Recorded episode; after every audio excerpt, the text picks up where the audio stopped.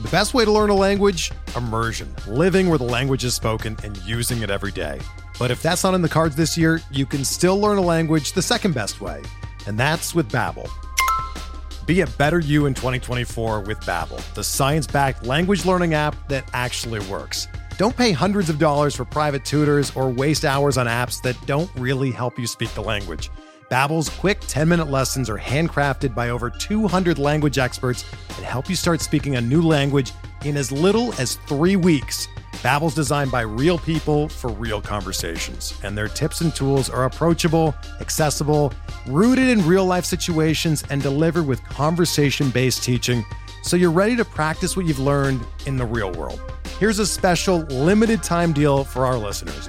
Right now, get up to 60% off your Babbel subscription at babbel.com slash bluewire. That's 60% off at babbel.com slash bluewire, spelled B-A-B-B-E-L dot com slash bluewire. Rules and restrictions apply. Before we get started with this episode of Benched with Bubba, a couple things to talk to you about. First, give a rating and review on iTunes, and we can enter you into the Listener League. Uh, it's a little over halfway full right now. I'm going to get, get it set up this week, get people signed up to lock it in. We're going to have 12 to 15, 12 to 15 teams, Roto League, uh, the normal setup for the most part. Maybe go OBP over average. Still working on all the details there, but uh, lots of good uh, input already. Give a rating review on iTunes. Send me proof that you you made a rating review, and we will get you in the listener league. It's going to be a ton of fun. The guys that are already in it are really pumped on it, so it should be a blast in that respect. And if we get more than 15, I'll do a second league. That simple. So uh, come do that, and then go check out the Fantasy Black Book.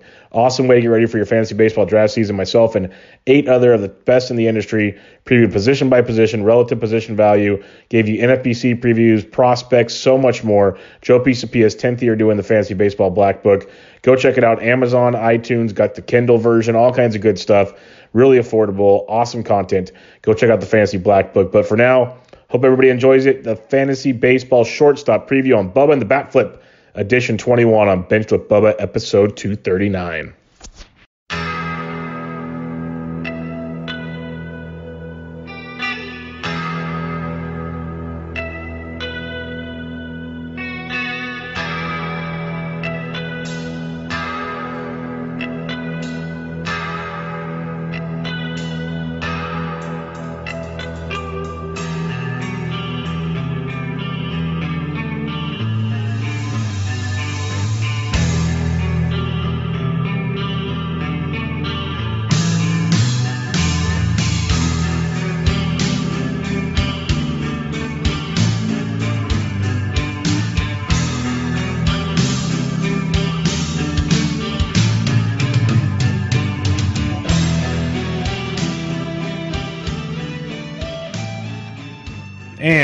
Back, everybody, to another edition of Bub and the Bat Flip, edition 21, your fantasy baseball shortstop preview. It's going to be a fun one. We got 10, 11 players for NFBC ADP from January 1st to talk about for online drafts because the big boys are starting to show up.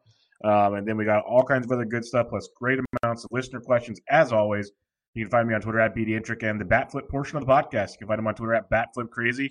Toby, how we doing, my friend? I am doing fantastic, Bubba. As usual, Monday nights are um, one of my favorite nights of the of the week.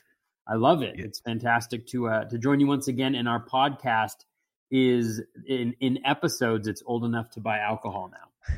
That's it's so funny because I was you know I do my corny dad jokes like you like to do as well. And I as I'm I was updating the outline, I changed twenty to twenty one. I was like, oh man, we're gonna have so many jokes tonight. It's gonna be great. Uh, I'm a, I'm appalled that you'd say I make corny dad jokes. Bubba. Well, I'm just saying because just. I was just more hinting at how we both make the same jokes and we have the same sense of humor. Like, how long did we laugh about Big Meat Pete the polar bear? Oh man, big, it, big it, it's, t- it's taking Twitter by storm as well. It is, yes. Big Big Meat Pete. We are missing the emoji for big. Somebody yes. come up with that. I'm not sure exactly, maybe a giant or something like that. But uh, you know, some meat, a, a snowflake, and a, and a bear. That's not even a polar bear. We'll have to do for for right now for Big Meat Pete, the polar bear. Yeah, we're gonna have to figure something out. Like, you know, if they can do hashtag LGM gets a Mets logo, can we have like hashtag Big Meat Pete the polar bear and like have this cool little emoji pop out, I'm all for oh. it. Like, let's do something crazy. Oh man, Does, but, if uh, anybody knows anybody at Twitter, hit us up. We'd really like to figure this out. This is important. It's the important things on the podcast. Yes, we'll get to your shortstops in a minute. But we have some important things to talk about. But um, yeah, let's do the shortstops because this is a fun one. Like I honestly think if if we like um, Paul and Justin are crazy enough to do I think 40 guys. They're doing two two hour podcasts on shortstop because oh, it man. is so deep. Um, I would talk to you about 40 shortstops, but I think we're going to cover probably 25 or so here, which is going to be a lot to get people jump started on this. Um, like I mentioned in the beginning, we usually over the top 10 in NFBC ADP. We an 11 because we've already talked about um, Gleyber Torres. And this go around, we changed up the ADP. We're going to start it from January 1st, and we're doing online drafts now, not draft champions. So this is drafts that involve FAAB. This is the ones that I really love to focus on. I know Toby likes to, and others in in the industry, because this is kind of more the formats most of us are drafting for for the whole season. This is what it's all about. And it, you know, draft champions, you might take our, uh, you might take a few different luxuries to kind of gambles on things to, to, for guys this is more your team, and you're going to go to battle with them because FAAB's the only way you're helping yourself because there's no trades. So um, there's been 11 online drafts completed since January 1st. Hopefully by next week there'll be even more. We can change the dates around. But for now, we started off with Francisco Lindor. It's going at ADP of nine, first shortstop off the board, very close to one Trea Turner, who we'll talk about next. But I thought it was funny, Toby, because Trea Turner, it felt like until maybe a week or so ago, was the top shortstop off the board.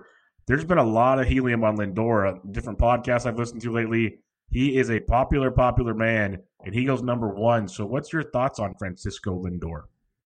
Yeah, so as I've been doing in previous podcasts, I'll just kind of give uh, valuation for uh, Lindor, the player, the projection, and then kind of what his ADP says in terms of what you know what that value of that pick might be. So for Lindor, we're looking at a uh, $31.57 uh, player. So essentially $31, $32 player.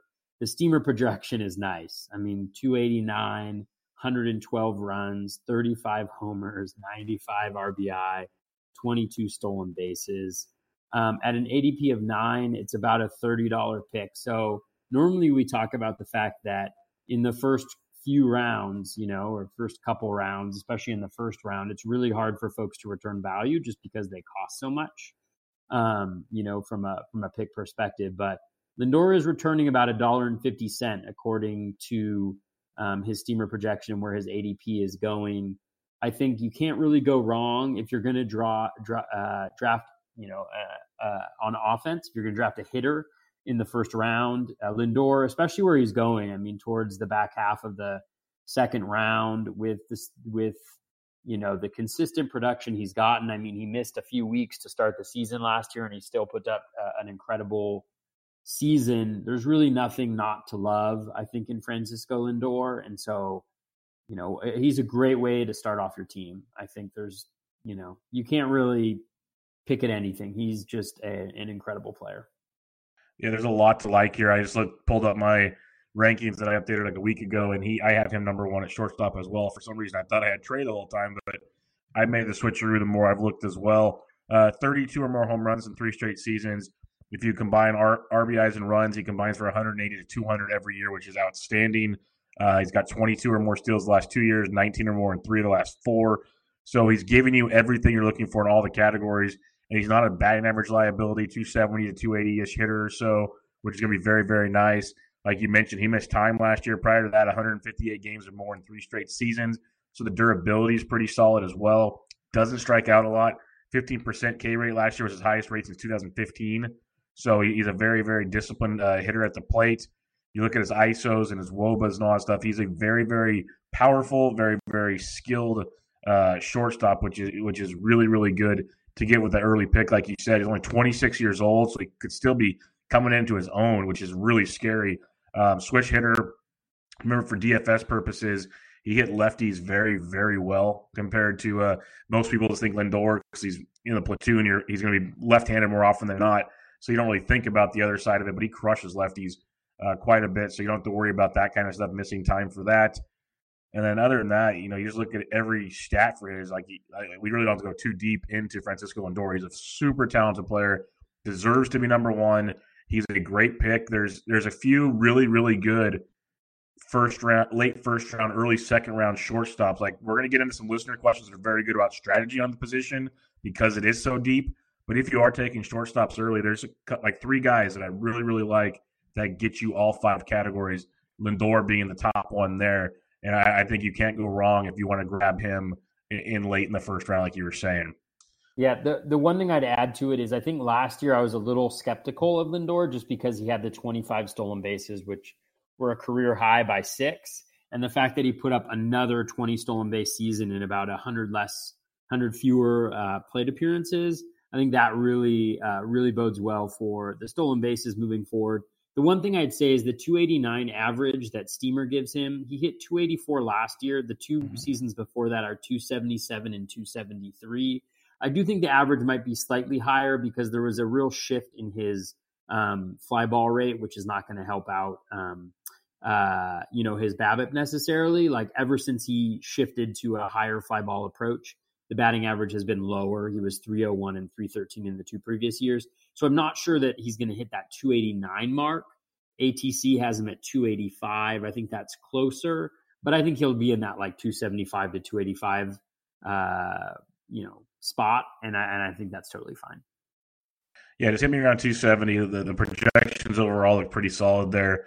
And uh, yeah, I just pulled up his fly ball rate actually dropped a little last year, like you said, the year he's hitting over 300 it spiked from 16 to 17 like 12%. That's that's quite a lofty jump in fly ball rate, but his pull rate last year jumped almost 5%. So that could explain having that same power in so many fewer at bats, like you were saying. Uh, really good to see there with Lindor. Projections look great.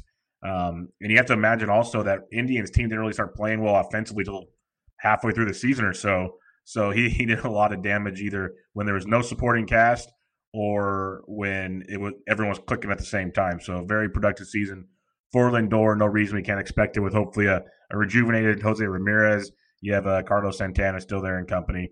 Should be pretty strong. Uh, let's go to the second shortstop off the board. He's going to pick 10, like literally one pick after Francisco Lindor. And that is the uh, the pre- previously mentioned Trea Turner, a guy that I'm a huge fan of. I have no problem taking him right after Lindor. I can understand an argument taking him before Lindor if you really want to. I think he's super, super talented. What do you have on Trea Turner? Yeah, so Trea Turner is uh, my highest valued shortstop, uh, about $32.40. So $32, $33 player, just about a dollar more than Lindor. So really, you know, when folks are that close, it's just kind of which, what do you want? Do you want a little bit more power? Uh, maybe a little bit more counting stats with Lindor, or do you want to go for the speed with Turner? The steamer projection is 290 with 103 runs, 22 home runs, 75 RBI, 39 stolen bases. Um, it's about a $30 pick. So he's getting you two, two and a half dollars worth of value um, with that steamer uh, projection right there. Uh, I think uh, Turner's great. Um, if I were drafting in the in the first round, I would probably go Lindor over Turner, um, just from like a safety perspective. I just think that um, you know the more balanced approach from Lindor is something, and just the more consistent production is is definitely something that I um, I like a lot. But I think with with Turner, I mean, what I like about Turner is that he hasn't had to have full seasons to really uh, produce. You know, if you look at his 2017 and his 2019 season, he only needed, you know, 447 plate appearances and then 569 plate appearances uh, to give you a really good contribution to your to your bottom line. And with those stolen bases being so high, you know, if he is injured and you replace him with a replacement level type guy and you add that to his existing projection, he's still a really valuable player. And so I think that is really nice. Um, with Turner right there. Uh, the batting average, um, you know, is is really solid at 290. He did lose con- his contact rate uh, fell a little bit from 2018, but it's similar what it's been throughout his career. But his hard hit rate did take a little bit of a jump last year, uh, up to about league average, which could bode, bode well. He's still a young guy too. He's 26, so there, maybe there's a little bit more pop uh, in that bat. You know the the key I think with him is I think a lot of people are worried that he's moving to potentially the three spot in the lineup there, and they're worried about what that might mean for his stolen bases. I'm not too concerned about that with Turner, uh, primarily because you know his speed is elite, right? In in every every way you look at it, his speed is uh, one of his biggest attributes. It is his biggest attribute: the ability to st- to take a walk or to hit a single and turn that into a double maybe even a triple um, on the bases is something that's critical. And I think uh, Davey Martinez knows that. And so I don't think he's going to take that away from him, even though he is uh, behind uh, Juan Soto. Uh, I just think that Turner, with his skill set, you make him run. And I think Jeff Zimmerman also, uh, I saw an article and I believe he indicated that his research showed that within a season, guys moving from you know one spot in the lineup to the number three spot in the lineup actually doesn't negatively impact stolen bases that much. Um, and that he actually thought that the increase in RBI that he would get from batting third versus first would more than make up uh, for that gap. And so I think it's a little bit of a give and take. But um, you know, I think uh, you know, I think I think Turner is a guy who uh, all around very solid player, and I'm not too concerned about that move. How about you? Are you concerned at all about him moving to the three spot? No, I was going to reference that Zimmerman article as well. It, it was something along the lines of he should only lose like two to three stolen bases just because his steals skills, I guess, is so elite. It's not like he's just a, a guy that only gets like 20 steals up front and it would, it would hurt him. Say say we project him, you know, they're almost giving him 40 steals on these projections. If he gets you 35 still, that's going to be outstanding because the, the runs and especially the RBIs will go up, as Zimmerman said. And I still believe that there's more power in this bat. I think he's got like 25 plus power potential. We've seen like the hard hit rates and all that stuff go up, and it's just going to be one of those years where he still has like a 45. He's got a 47, almost 48 percent ground ball rate last year, 21.5 percent fly ball rate. If one of these years he just like flips five percent from ground ball to fly ball, he can start really, really making some damage happen at the dish. He's got sneaky power. Like when you watch him play, you don't expect it to come, and then he hits walk off grand slams and other things. I think he's super good and, and super young, and there's still more to develop because he, you know, 122 games last year, he had 19 homers, stole 35 bags, as you said, and his batting average is very, very good. I think that's one of the spots where he thrives over Lindor. Is I think he, can consistently have a higher average than Lindor. Lindor might have the consistent power. He, he will have the consistent power over him. Um, but runs, RBIs, and stolen bases, those could all be similar. I think stolen bases you give Trea Turner the nod. So it's kind of one of those things when you're doing your research. Do you want that steals like 35 plus steal upside with Trea Turner, where Lindor you're thinking 25 and you can go get power elsewhere, or do you want that 30 plus home runs from Lindor with 20 plus steals and a slightly lower average? Just kind of depends on how you want to approach your team build as you do your research uh, and then the players you like in your player pool. I still have Lindor first, like you do, but I like Trey a lot. Uh, when I first started doing research in November, I had Trey one, Trey and Boo it's really close. What was that? Trey Boo Boo. Yes, Trey Boo Boo. It's like one A. That's one... your Mancini. That's your That's Mancini. my Mancini. That's my Mancini. Yeah, he, he's the big, powerful Trey Boo Boo. This is more like Trey Run Run. Um, but I'm I'm a big Trey fan, so it's real close. I like I, I get not wanting him to go to the third spot in the order but Zimmerman Zimmerman's much smarter than I am, and he made much more compelling points, and he did a lot more research than I did, and it made a lot of sense. The way he like the the management over there isn't going to say, "Hey Trey, because you're hitting third now and you get on first base, don't run." Like they're going to let him go crazy. There's no uh, there's no Rendon there anymore. Obviously Harper's another year removed, so they're going to need to produce runs a little differently unless you're relying on you know Eric Thames and Starlin Castro and all these guys to hit bombs all the time. So Trey's gonna have to get himself in scoring position, and I'm good with him batting third and not worrying about it. And as the second source off the board, I think it's pretty darn solid. Yeah, and he also has an over 80% success rate in the big leagues in stolen bases. So he's just an incredible stolen base guy. You know, you've convinced me, Bubba. I actually am gonna I'm gonna switch. I'm gonna switch. I would take Trea Turner after all of our discussions over mm-hmm. Lindor. And one of the reasons too is I totally forgot that he was playing last year with a broken finger. Yeah, he, was, on, he tried. He, tried to bunt and took a bunt off his hand. Yeah, that's yeah. why. Like, think about 19 homers in 122 games, and he came back from a broken finger. Like, if he plays a whole season without messing his hand up, he probably hits 25 to 30 homers. Totally. All right, I'm on board with Trea Turner. I'm taking him number one. Yeah, behind Gerrit Cole. Behind Gerrit Cole, yeah, yeah, yeah. He's my first hitter off the board.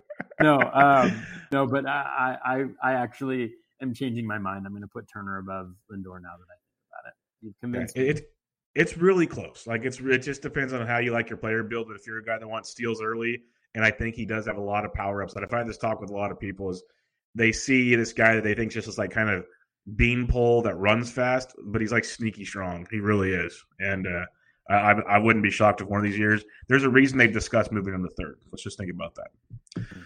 All right, the third shortstop off the board, and this is a fun one. Depends on what angle you want to take with it. And I love the price. I can't wait. I'm guessing because he doesn't steal much. That's why your steamer projection price is down.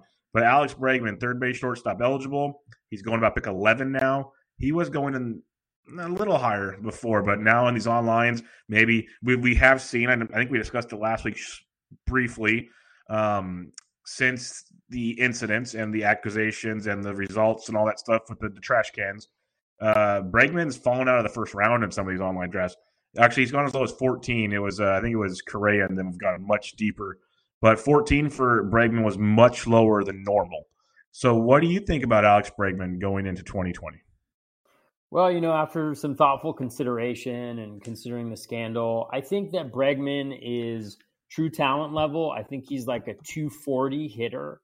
So I'm going to go with 240 with like 60 runs, 60 RBI, maybe 15 home runs, and maybe he'll steal a little bit more because that whole lineup is going to be atrocious.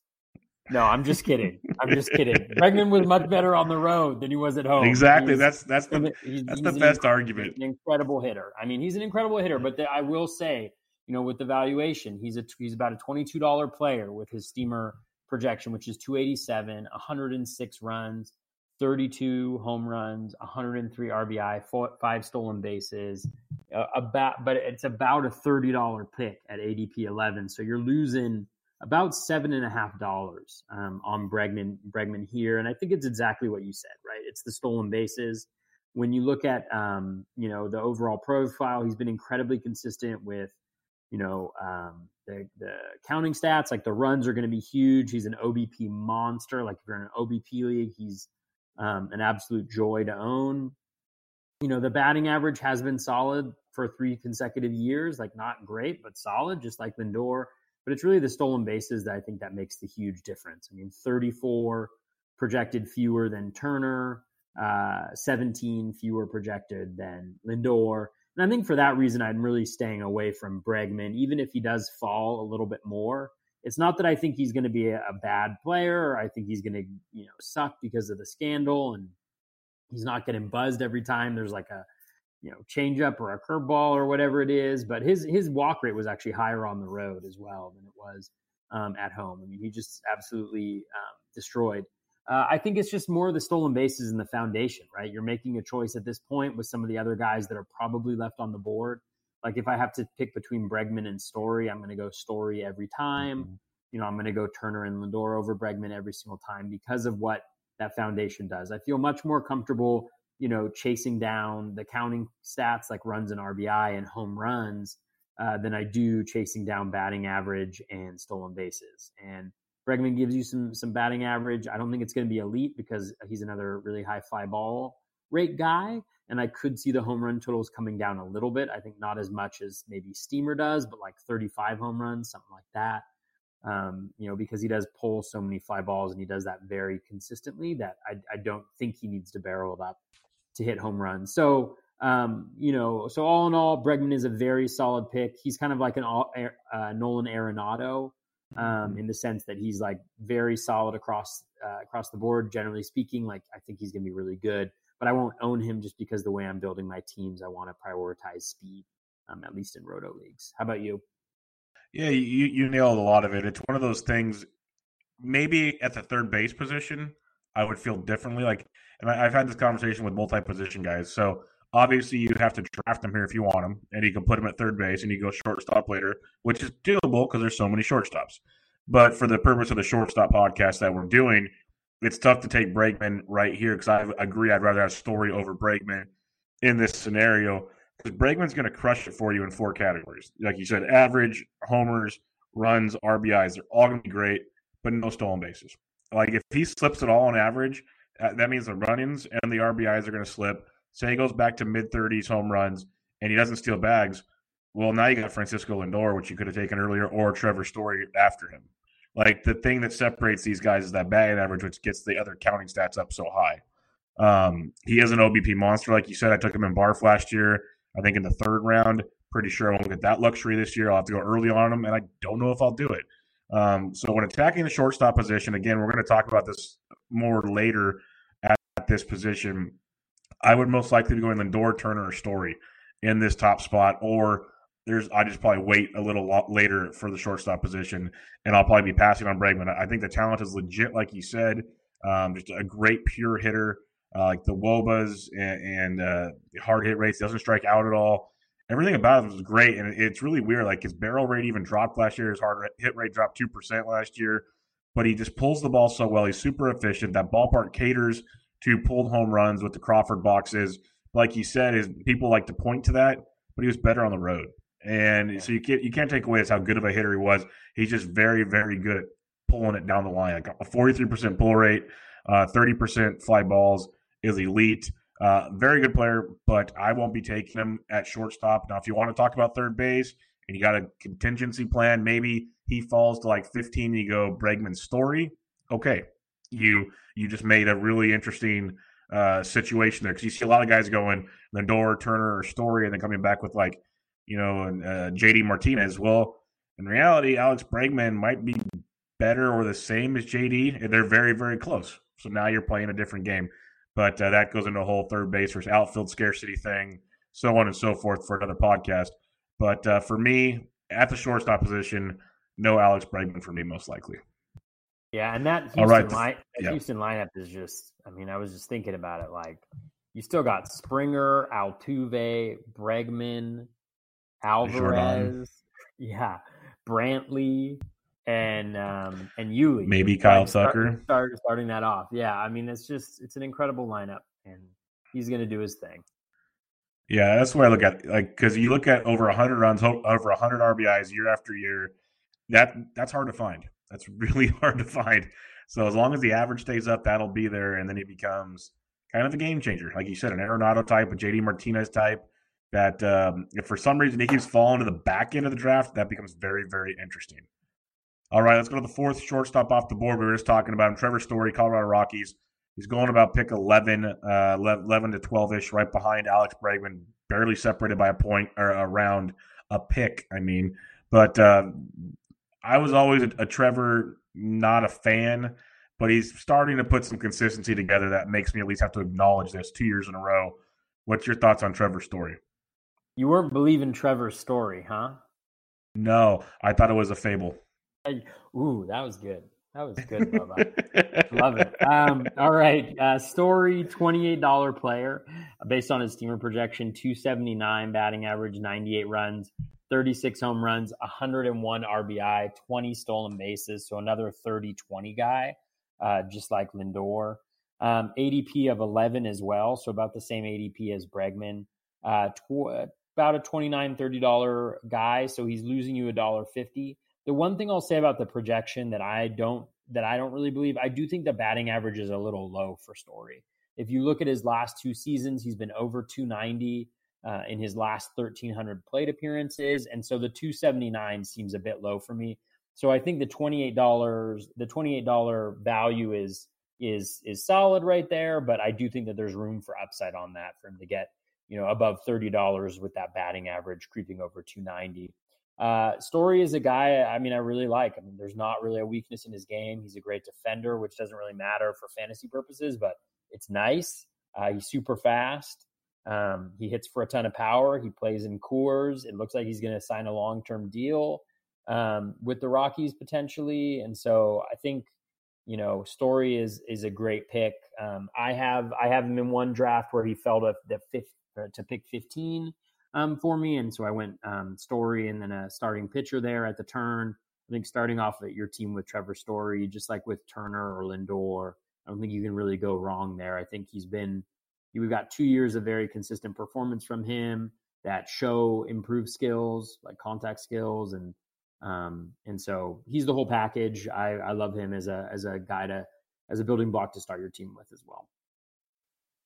Yeah, not not not a lot to add there. He's he's a great building block. I know it sounds boring. Is these guys up top are really really good at getting drafted in the first round for a reason. So um, Trevor Story, power, speed, 30 homers, 20 plus steals, back to back seasons. No reason he really can't do that again this year. It's just always early on in his career as a matter of health, but we've seen 145 or more games in three straight years, so I can't really use that narrative anymore.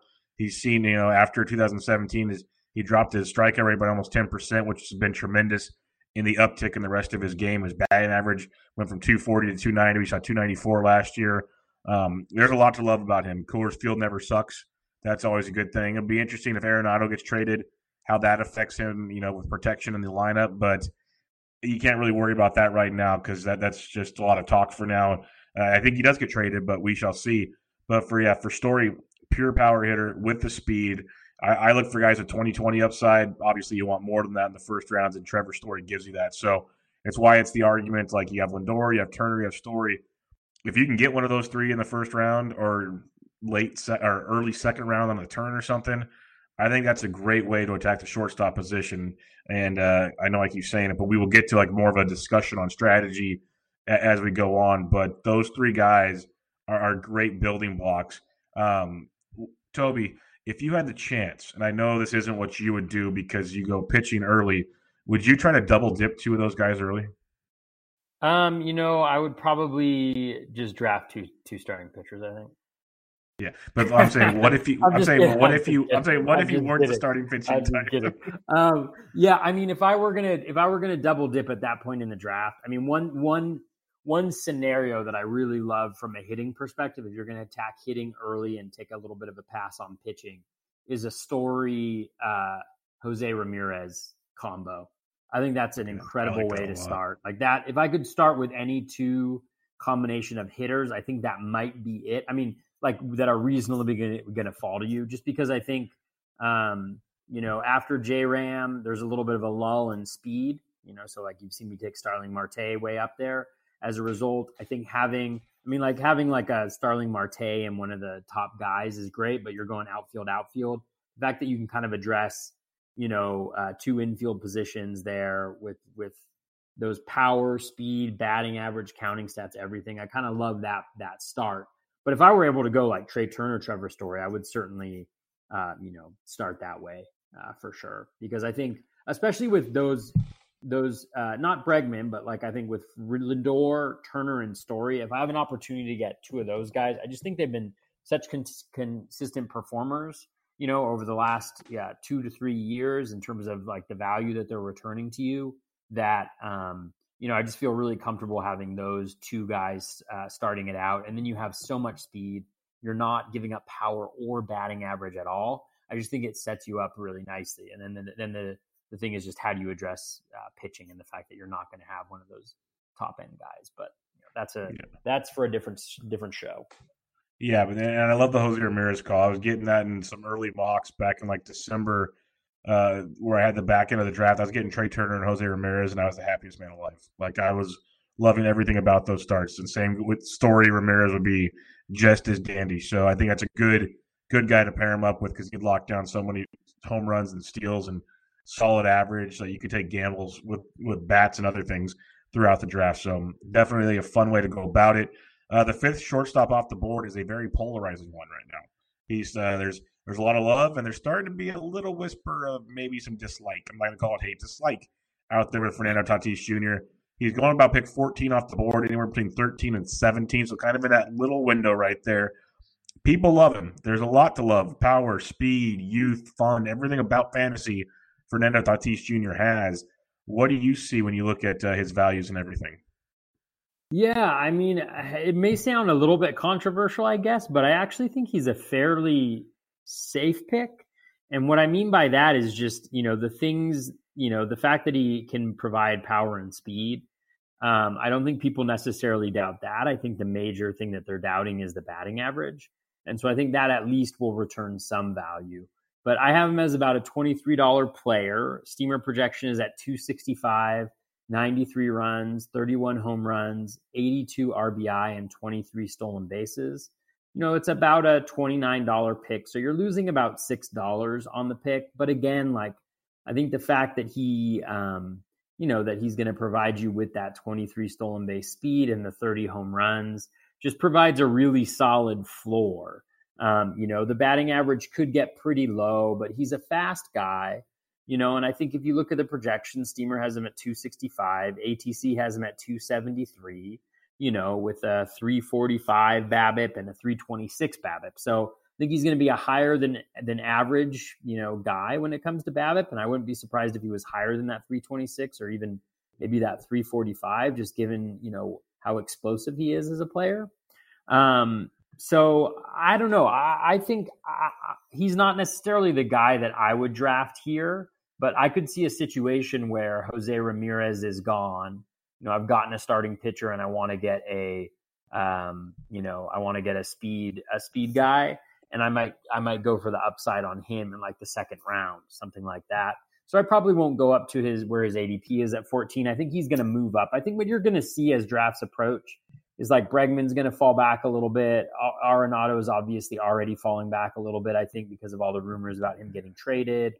Um, and I just think like the, that speed is going to be a major thing that people are looking at. And so guys like Jose Ramirez and Tatis Jr. are going to get moved up. I mean, the fact that his ADP is already 14 before, you know, uh, we've seen any spectacular plays in spring training or the hype begins to build, I think, you know, the price is going to go up. And, you know, I, I don't necessarily think it's, it's, it's a price that I would want to pay, I guess the way is that I would frame it. But I don't think it's a terrible, I don't think it's a terrible pick here because I think the skill set is incredibly explosive. I mean, 8.1% barrels per plate appearance. Um, he's pretty fast. Um, and more important, I think, than being like pretty fast is the fact that he, you know, like had the green light last year and uh, stole a ton of bases. I mean, 16 for uh, 22 is decent, you know. Um, and so I think he's going to continue to get that. That's the player he is. You know, the injury concern might be a little bit higher because he you know, just goes all out. But I think overall it's going to be a benefit, and I think the power is legit. Um, I think I think there's a lot, you know, there's a lot, a lot to like here. So I guess my take is that it's not that controversial to get Tatis Jr. here, given the skill set that we're seeing. 30, 20 guys are, I think there's probably like, I don't know how many there are. I should know off the top of my head, but there's very few guys that are going to get you that. And I think that's a really solid floor to start from and there's at least two ahead of him, Story and Lindor. So that, that's two for sure. I can tell you that many. Um, but I like Tatis. I think he's really, really good. The back injury, I shouldn't worry too much about. Those always do concern me. I'll be totally honest with you there. That that doesn't make me feel all warm and fuzzy. But uh, the hard hit skills, the power, the speed are legit. Like we've seen that throughout throughout his time in the minors. It, there's a lot to like there. Uh, a lot of swing and miss though, like a, almost 30% K rate last year. We saw in the minors a lot of 28, 30% K rates towards the in the minors as well. So that's something to keep an eye on. We, you know, looking RotoWire actually has uh, hard hit rates for the minors from 19 and 18. So in 2018 in Double A, he only he, his hard hit rate was 34 percent. He uh, last year in the bigs he upped it to 44 percent. So if he's more the 44 percent guy, that's good. If he's more the 34 percent guy, makes things a little more interesting. But at the same time, there's also Double A that should, did not have the bouncy ball and he had the bouncy ball last year. So lots of different ways to look at it. Like you said, the skill set is very, very good. Uh, there's a lot to like there. I, I have a feeling he's going to be kind of an aggressive uh, approach at the plate, even though he didn't really chase the ball a ton, which was good to see. Um, it was actually below average. His chase contact rate, at least, his chase rate was pretty similar. So we're gonna have to get some more info on him, like as an overall player, I'd say. But the power set, the speed, it's to be very, very good. You're just taking a hit in batting average compared to those other guys we talked about. That's probably why he's going after them for one. Um, I think I'm to end up passing on Fernando Tatis Jr. and going somewhere else at that point in the draft. But I don't blame anybody if they do it. That's uh, like you said, it's not really that controversial. I just, I just have a weird this is one of those kind of gut things. I just don't feel it with Tatis like I do with some other guys this year, especially in the shortstop position. Like I'd rather gamble on like a Xander Bogaerts than mm-hmm. a Fernando Tatis Jr. Stuff like that a lot later in the draft. So that's yeah, where I stand on it. The one other metric I'd add to Tatis Jr. is you know he's got a 115.9 max exit velo, which is elite as well. So I think you know the the the skill set of being able to hit the ball really hard is one that he possesses and one that he might mm-hmm. even be able to um, improve on because I know he was very inconsistent uh, on Rates and Barrels uh, podcast. Uh, Eno and uh, Derek Van Riper did a really nice segment just about how he hits the ball super hard in the air and super softly on the ground. You can see his launch angle is only 6.9% average launch angle because it seems like he's got a lot on either end of the spectrum. So I do think there's a lot of improvement that can happen um, there. And so, um, you know, we'll see. It's just a, it's an exciting skill set. I'm glad. And, and I hope that he's uh, healthy all season long so we can see what he can do. Yeah, I guess, I guess he's more of like a, um, overall prize pool play because I think his ceiling could be very, very high. And you could see a ceiling match like a Lindor. That wouldn't shock me. But the floor could get ugly at the same time. So I think I think for me, like I know you said he's he's pretty safe, which I, I don't disagree with either. But for me, I, if I was going to draft him, I'd probably be drafting him in an overall format than just a regular. That's at least in my my situation. All right, six shortstop off the board. We talked about him last week on the second base pod. Gleyber Torres picked 33 off the board. I'm not a Gleyber fan. I believe you weren't a Gleyber fan. Do you have anything else you'd like to add? Uh, nope. Uh, just a reminder from last show. You know, he's about a $17 player. His ADP of 33 is going is about a 21 $22 cost. And so he's losing you about $4 worth of value. I think the big thing is the fact that the batting average and the stolen bases are the two weakest categories, and that's really what you want to be loading up on. And I think that people are starting to recognize that as well. I think when we last looked, um, you know, it was draft champions versus the online, but I think he was going around pick 29 on his ADP the last time we looked, and now he's already at 33 here when we're looking at the online. So I think he's a guy who's going to fall back um, a little bit. So not that I dislike him that much. I think you know he's a strong player, but I just think in the two categories that I'm really looking to bolster early in drafts, he that's where he's weakest. It's kind of scary as he, if he keeps falling back, he's going to start falling into second base lovability, and that's going to be scary just because that second base position is so bad. But um, mm. his his his approach to the plate scares me a lot. So we talked about that last week. Uh, seventh shortstop off the board, 34th overall, Alberto Mondesi. This is where it gets fun because him, you got Villar coming up to uh, to Speed Demons with some offensive upside. So you have the steals up top with the guys we talked about. You get a little bit of a break. Now you got the steals and not as much power. What's your thoughts on Adalberto Mondesi at pick 34? Yeah, I mean Mondesi actually is the guy who's who, at shortstop who's generating the most value based on his projection. His projection is about a $29 projection, 253 uh, batting average, 82 runs, 20 home runs, 76 RBI and 604 or 649 649 plate appearances, but 49 stolen bases. So at the ADP of 34, it's about a $21 pick. So he's getting you $8 worth of value. And so I think the key is really do you do you believe the projection that he's going to get 650 plate appearances? Because I think if you do, if you believe that he is going to be healthy this year, then I think he's an easy pick at this point in the draft. I mean, I think the, the speed is going to be there. He's going to steal a crap ton of bases uh, per plate appearance. He's going to have the most stolen bases per plate appearance of any player in baseball. I don't think there's much doubt about that. I think the question is whether he's going to be healthy with that shoulder and what that means for his power and what that means for whether he's going to have some stints on the IL or not. Um, and so I just think that, that that this is the biggest, this is the most volatile pick. Like compared to Tatis Jr., I don't even think it's close. Like Mondesi could literally have like 200 plate appearances and a, so, a shoulder subluc subluxation, I, subluxation, whatever it is. Like from everything I've read, is is a is an injury that is prone to.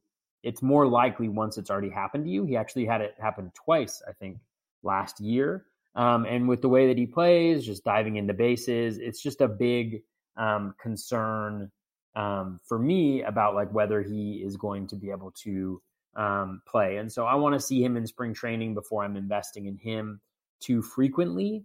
Um, but you know, again, the upside is huge from a team construction standpoint. The fact that he's giving you all those stolen bases and he's also giving you a little bit of power. I mean, yeah, he wasn't great from a power perspective last year with only nine home runs and 443 plate appearances, but he did hit 14 um, in less than 300 plate appearances with a very high barrel rate back in 2018.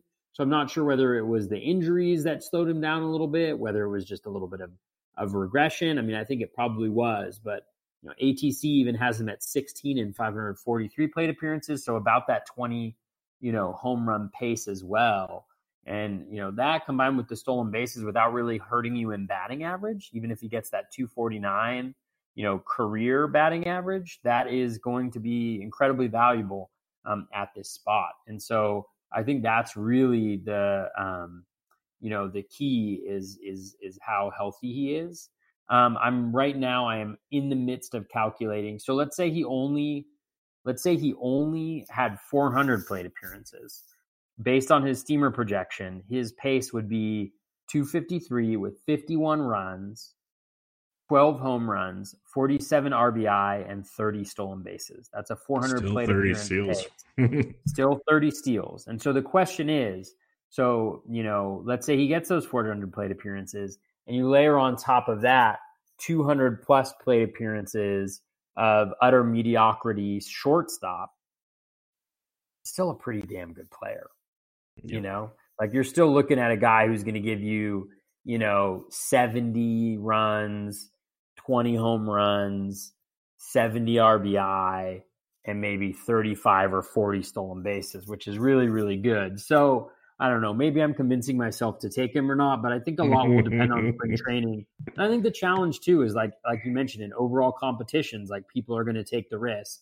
And if he looks good in spring training, he looks healthy, he hits a couple home runs in spring training. I think people are going to he's going to be back, you know, uh, mm-hmm. in the second round pretty firmly because I think guys are going to be targeting speed over some of the power bats that are going there, um, you know, in, in the in the middle of the second round. I agree. I think his ceiling, people think he really does have some pretty solid power. Like he's only 24 years old. He'll be 25 in July. Um, people think he can be a 25 home run guy. And if he can do that with 45 stolen bases, like, wow, he should be in the first round. Like, that's how crazy it is. But it's the risk, like you're saying, the injuries, shoulder injuries are no joke, especially when it comes to power. Uh, the fact it can come come back, like you were saying, is a real threat to the situation. But you look at him you know, last year still still wasn't a great year, but in 102 games, stole 43 freaking stolen bases.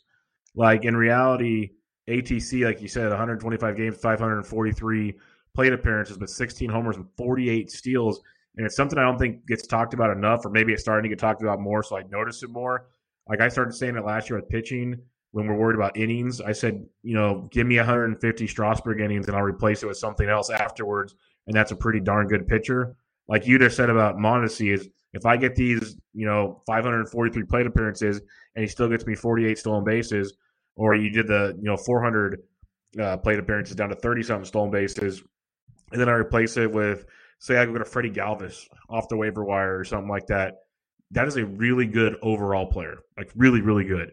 So that's kind of the way I think people need to start going into it is it risky? Yes. Is it potentially going to suck because maybe he doesn't get hurt and he has plays through it and you have to keep plugging him in praying? Yes, that's going to suck. But that's the risk you take when you take a guy like Mondesi who has a really, really good ceiling. It's probably more volatile than Fernando Tatis. That's a good point. Like he, his ceiling and his floor are pretty extreme in both directions.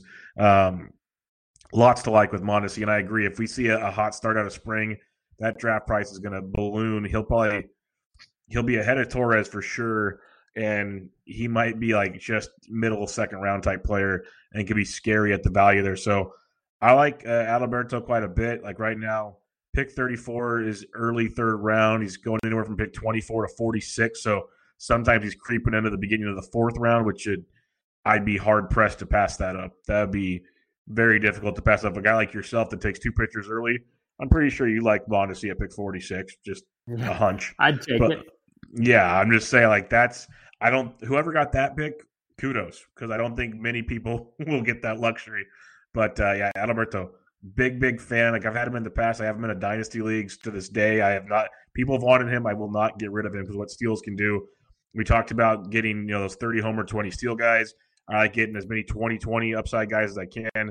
Mondesi's one of those, and you know after the next guy we talk about stolen bases, there's still going to be some at the shortstop, but that big power speed ability uh, at, at shortstop starts to slowly fall away here. And Mondesi is a big one for you because we talked about it at second base. You want to try to get a lot of your steals from the middle infield. This is like that's why I taken these guys early. That's why I asked the question: Would you double dip with Story and somebody else? Because that's where you can get a boatload of steals out the ba- the gate. And if you got a guy that's got 40 plus stolen base upside, pretty darn good. Yeah, so here's the stat on Mondesi's power. And this is actually, I find this super fascinating. So Mondesi last year, despite the really poor power numbers, he had a 5.4% barrel rate, which is below league yeah. average. So it's not that great. But if you look at some of the guys he had more barrels than, Ozzy Albies, more barrels than Ozzy Albies, who hit 24 home runs, more barrels than Eduardo Escobar, who had over 30 home runs, more barrels than Eric Thames, Nick Senzel, Ryan Zimmerman, Shin-Soo Choo, Andrew Benintendi, slightly less than Corey Seager. These are the guys that are around him. Corey Seager, Tommy Pham, Rhys Hoskins, Trevor Story, Manny Machado is 5.6% compared to Mondesi's 5.4%. He only had only 37.5% of his barrels went for home runs. And if I remember correctly, um, from Max Fries's work, it's about, I think, like 53% of barrels are home runs. So there yes. was definitely a little bit of lack of luck slash Kauffman Stadium involved there. And so I just mm-hmm. think that gives you a glimpse of what's possible from a power speed combination. So I'm convincing myself to draft Adalberto Mondesi right now. I love it. I love it. Yeah, I think it's I think it's a good pick. I think you can't really it's risky, of course, but a lot of picks are risky. That's just the, the nature of the beast these days. Um, eighth shortstop off the board, second base shortstop eligible. I didn't even, I forgot. We talked about him already. Forgot he's second base eligible. Um, he's going about pick 35 right after Mondesi, which makes sense because people are like sitting there probably going, okay, Mondesi, follow me. Oh, crap. Somebody took Mondesi. I need Villar now. Um, Johnny Villar, anything else you want to talk about with him? Because he's basically, to me, like Mondesi light. Yeah. Um, no, not really. I mean, he's about an $18 player going at a about a $21 cost. So he's leaving you three, four, four dollars. Um, you know, in cost. We talked about him extensively on the second base pod. So if people are interested, they can go back and listen to that. I'm not a fan just because I think there's a lot of things that can go wrong. Again, I wasn't a fan last year and I missed out on him. So take take that for for what it's worth. But um, this year, I will not be uh, I will not be owning anything any Jonathan Villar unless he falls very deeply in drafts. Yeah, it's tough. Like I was in a, a debate, a conversation on Twitter this morning, like Quick Chris Towers of CBS um, and some other guys got involved in that. And it was kind of trying, uh, Mike Gianella and others, that were trying to figure out is the value proper for Villar? And there's like Modica got in, in there. We were, we were just going back and forth on scenarios of how he'd become valuable, how he wouldn't be. And it's really a tough argument. It's, it's tough to justify it the whole way, but we, like you said, we talked about it last episode. Go check it out there, Second Base Podcast. Any further questions, hit us up on Twitter. We'll help you there because he's going to be a conversation, I think, all draft season. Um, ninth shortstop off the board, going to pick 41. This is one of the, like, if you missed out on the top A, it's a pretty solid landing spot to me. I wish he stole more bases. I don't think he's ever going to steal more bases. If he ever stole like 10 plus, that'd be a huge bonus at this pick. But uh, Xander Bogaerts, ninth off the board. What do you got on him? Yeah, um, Bogaerts. It's interesting to me because even after that incredible season Bogaerts had, he's fallen all the way back to pretty much where he was going in drafts last year. Um, he's a 17 $18 player, $17.56 to be exact. Um, steamer projection is 292 with 92 runs, 25 home runs, 96 RBI, and six stolen bases at an ADP of 41. That's about a $21 pick. So he's losing three to four dollars um, right there for folks. So, um, you know, uh, I think the thing with Bogaerts and the reason why he's probably falling is, like you mentioned, it's the lack of speed um, and lack of a really, um, you know, a truly elite skill, I guess you would say. The batting average at 309 last year was great. Uh, that's terrific, but, you know, it's the first time he's hit 300 since 2015. The strikeout rate is about the same. BABIP is uh, slightly elevated. He hit a few more home runs you know, so that probably accounts for a little bit of bit of it. Um, the counting stats were tremendous, but only four stolen bases, 15 two years ago, eight last year, four this year. Those have really been in decline. Now, one concern that I would have about Bogaerts a little bit is if um, if uh, if if Mookie um, is moved, um, if Mookie is traded to you know, it's rumored like the rumors are starting to pick up a little bit about the Padres and potentially the Dodgers. Obviously, it depends on who comes back for him. But if Mookie were to move, that's a lot of OBP that's off the bases for him to drive in later on. So it's not that he's a bad pick. I think he's totally solid. All the skills are really, really strong um, for Bogaerts. I just think that, you know, depending on where you are uh, in your, like, he's the kind of guy, like, if I get a high stolen base guy, you know, early on, and then maybe I get a starting pitcher. He's my second bat, something like that, just to solidify batting average a little bit. Um, but you know, I just think it's the profile for me that I'm that I'm oftentimes not draw, uh, uh, drafting him in this particular case. But again, I think he's an overall very solid guy, and I think he'll get about what you what you put in. I just think the upside may not be as high as as some other guys. Yeah, you, you nailed it there. For me, it's I, I like Bogaerts a lot because of that stolen base stability because of the power upside he brings. I'm kind of surprised that he's dropped already, but I guess it just shows the depth of the position and people taking so much pitching early just kind of uh, dictates that only so many people can go before him. Uh, I, I, still think he's, he's a great asset. I think he's got 300 uh, at batting average upside, 30 plus homers. Like I said, doesn't strike out a ton. His hard hit rates, his barrel rates are all very, very good for the shortstop position. Um, he should have fun in that lineup. Betts might be gone, but there's still a lot to like uh, in Boston. Obviously, losing Betts would stink, but still having JD and company there will be okay. They will survive in that lineup. So I, I agree with the point you made, though.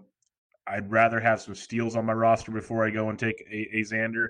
But at the same time, if you have targets else, like a lot of my answers come back to how did you prep properly? Like if you're if you're taking Xander and you still feel comfortable on steals, but you know you have Ramon Laureano on the turn, or you have Tommy Pham coming up, or there's a slew of other guys you could have, you know, penciled in as options. I think that helps out tremendously. You just need to pray you hit them. That right there. Yeah, I, I think the the team construction where I could kind of see it happening, just because there is so many shortstops that you're drafting, you know, at that point in the draft, you know, and getting him as your second shortstop. I don't know if the profile is one that I would necessarily want, and I know it's ridiculous to say like limited upside when he was a top 15 hitter last year. So I kind of retract that statement a little bit, but I think it's kind of the best case scenario that we saw last year. Um, and then I mm-hmm. would say, um, uh, like a scenario I can see is if you draft Jose Ramirez at like 15 or 14, yeah, and then you draft like a pitcher like Scherzer, and then it's come back around. You know, you draft a Bogaerts, you know, solid batting average, uh, really nice counting stats, some power from an infield position, um, you know, you have uh, you have Jose Ramirez, you know, in the first round to give you a little bit of speed. You've already got that ace that you really want. Something like that is where I can see him happening. I just never seem to get him because you know I've either gone ace ace to start off with, and then I'm really looking for you know speed uh, at that point in time, or JT Realmuto if I'm honest. Um, and then um, uh, and then you know if you've already drafted a shortstop, it's not necessarily like I'm looking like I believe in him so much that I'm going to draft him as my middle infielder that early in the draft. Just kind of limits flexibility, I think, a little bit in team construction, and so um, that's why I don't think I've had him yet. But he's obviously a very solid player. Yeah, he's very solid, and going right behind him at at, uh, at shortstop number ten is a guy that maybe if you're looking for the the stolen bases, you take mm-hmm. Javi Baez over Xander Bogaerts. He's going five picks later, pick 45. A lot of similar overall stats. You know, maybe a little less average, but not much. Maybe the same or or a little bit more in the power department, but he gets you the stolen bases. Very similar players, but I think you you, you trade off in one spot, but you might gain in a, a harder to find spot, if that makes sense. Um, Javi Baez is always a guy that really frustrates me when you're looking at the overall approach to the plate and everything. But even last year in a shortened season, played very, very well. And it's getting harder and harder. I've, I've admitted it many times on this podcast in the last few years that I've been wrong on Javi. So sadly, if I buy into him this year, probably stay away because that means the other shoe's about to drop. But um, what do you got on Javi Baez, the tenth shortstop off the board? Yeah, I love Javi Baez where he's going right now. I mean, I just think he wasn't he like a first or second rounder last year, like maybe yeah, late he, first. He was. I think he was. I think uh, two years ago, like or actually, yeah, no, you're got, right. I'm, last I'm pulling it. Was, I'm pulling it up right now. He was a one-two turn guy. I think last yeah, year. I got I, I, I saved the NFBC for March uh, March's drafts last year, he was picked 16 off the board. Yeah. So pick 16 off the board. He was injured a little bit, you know, bumped him down. But when you look at him, so he's got a $21 projection. Um, Steamer has him at 273, 84 runs, 32 home runs, 100 RBI, 14 stolen bases. ADP of 45 is like about a $20 player. So you're only gaining $1, but it's early on in drafts. And I think the projection for his batting average is a little low as well. If you look at his last two full seasons, so close to 1,200 plate appearances, he's hit 290 and 281 in those two full seasons. His batting average projection is at 273. So again, like factoring in maybe a little bit of uh, of of regression there, but you know he is a striker of the ball. He's 20. He just turned 27. He's still a young guy. Uh, there's no real reason that he can't replicate what he did in 2018 with the ball not being that great. You know, if he put up the same, the steals was really the big difference, right? In 2018, he stole 21. He stole 11 this year. But if you can get that 14, that 15 stolen bases with 30 plus home runs, a solid batting average, and you know close to 200 counting stats at this point, I mean, I would love nothing more than to find myself in a situation in one of like the main events or something like that where I'm able to go like Verlander and and uh, you know, Clevinger or something like that, like two stud starting pitchers to start off with.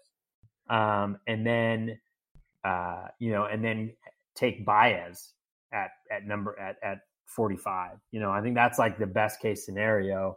Um, I just, I would absolutely love that start. And so, you know, it's going to be interesting to see what happens to him in drafts. Like, I don't know, I don't know why he's falling really. Obviously, there's some really, really good hitters here. But um, I would love to have Javi Baez where he's going right here because I do think that there's, I think the projection is solid, but I also think that there's upside on the batting average. Um, and that would really drive, you know, some increase in, in in the return of value that you could get from Baez right here. And he's also kind of towards the end of the really, really good shortstops. I would mm-hmm. say he's kind of like at the he kind of bookends, you know, what I would call the elite guys. I know some people might disagree with that, but um, you know, I, I really, really like Baez um, a lot right here where he's going. It's a great pick. Um, like I've said in the past, I think maybe my bias towards Baez was where he was getting drafted. Now where he's getting drafted is just silly. Like like you were saying, he should be in the second round at least, or like early third. Right now, he's barely in the third round. Some sometimes he's falling into the fourth round. This is crazy talk with a guy of his caliber. For you know, he missed a handful of games last year, almost 30, a little less than 30 games, still hit you 29 homers and 11 stolen bases. I think, tell me if I'm wrong, wasn't his a hand injury also last year? I think so. Yeah, I think you're right. Hand or wrist or something. So that would affect some things as well. He still did what he did. So uh, 281 is pretty darn impressive. And you look at his, just, you know, I'm, I'm the, uh, the, the, I'm the nerd that just relies on StatCast page, but, you know, back to back, even with the injuries, back to back 43 plus hard hit rate seasons. Uh, 12 over almost 13% barrel rates back to back season. The exit velocity was up to 91 last year, even though he was banged up at times. Uh, it was almost 90 the year before. Uh, we all love Bacon, a 450 Expo Bacon. Like the dude crushes the baseball. You're talking about Fernando Tatis's hard hit rates. Like Javi Baez, and we've seen him do it time and time and again. Like his max exit velo last year was 114. It was 113.7, 113.3, 112.3. He's been 85th or better in the league every year since 2016. He uh, that's his a max exit. His average exit is 91 last year, 41st in baseball, and he was hurt.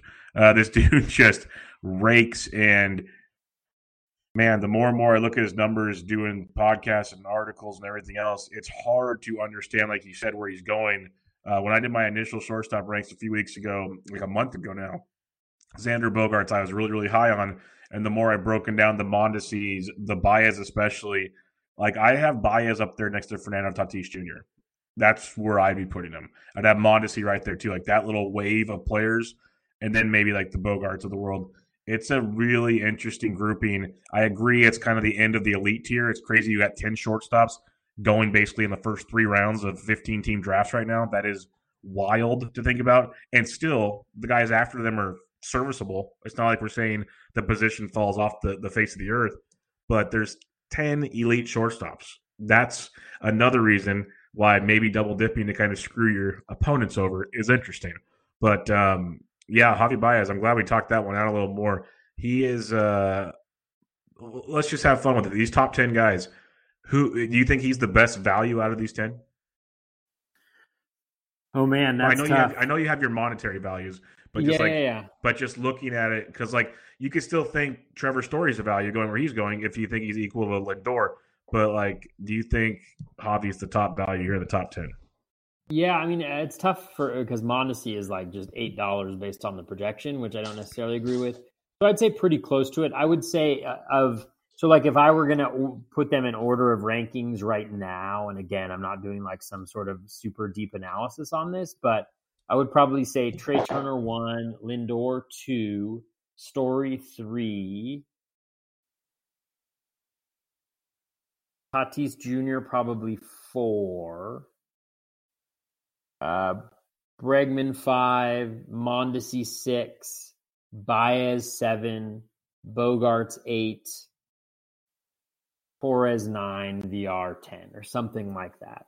So he, I would have him jumping the most other shortstops. I think in in the rankings. Um, I, like I, don't know about it from a value perspective, but I, I just really like where he's going right now. I mean, he's the exact same guy.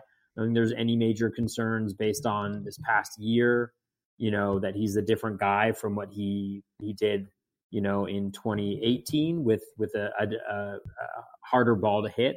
And so i just think the upside is huge. I think the floor is really solid uh, with him. I mean he's a streaky guy based on his approach at the plate but you know we've seen that and he's been remarkably consistent for a guy with that you know type of approach. I mean like 273 273 290 281 um so I just I really like him a lot. Yeah, I'm with you. I'm I'm getting sold on it the more we talk, so we should stop talking about him. No, I'm just kidding. but uh, we'll do one more bonus one because we talked about Gleyber and Villar last week. Uh, Manny Machado, third base shortstop eligible. We'll end up talking about him next week as well, or maybe we'll skip him and do someone else next week. But it goes to again what we were just talking about: ten guys in the top 45. The 11th shortstop off the board goes 17 picks later at pick 62. That is quite the jump, and it just kind of tells you what's going on in the drafts there. But Manny Machado um, overall had a good season last year. Probably wasn't what they were expecting when you get paid that much money, but you know his fifth straight 30 plus home run season. Uh, the counting stats were okay, not elite. Batting average was a massive drop off from 2018. But what's your thoughts on Machado going into 2020 in San Diego? Yeah, uh, his steamer projection is about a twenty dollar player, two seventy two batting average, ninety three runs, thirty seven home runs, one hundred two RBI, seven stolen bases. ADP of sixty two is about an eighteen dollar pick, so you're gaining about uh, two dollars and fifty cents right there on the Machado pick. That said, I'm really not that into him um, at all. I mean, I've been off on him for I wasn't into him last year really actually i don't know that could be a lie. I think i was i think i was more into him because of the 14 stolen bases hashtag recency bias. Um, but um, i just think like he's never really been able to hit consistently outside of camden yards. Um, you know he he did better on the road last year with the padres but even when he was in camden um, he really uh, he really struggled um, a lot on the road. Um, and so I, just I just am not sure. Like, I just I don't know. Like, I just don't know how good he is outside of Camden Yards. It seems kind of silly to say that, you know. But like, if we look at, um, you know, like uh, his away his away batting average, you know, so 2014, 299 at home, 259 on the road. Um, in 2015, it was uh, 290, 282. Maybe I'll just convince myself by and look like a jerk by going through this. Uh, 299, 289. All right. Never mind. I give up. Maybe it's the home runs. I can't remember. I looked at it last year. But, anyways, I'm just a total joker, just making things up on the spot. Um, 2018. All right. Well, anyways, forget everything I said. I just, you know, the stolen bases, let's go to something I actually can think about. The stolen bases are just so inconsistent, you know, 20, 0, 9, 14, 5, Like there's just no consistency there, so it's really high to rely on him. Seven stolen bases at this point in the draft. You know, the 37 home runs is is definitely really nice.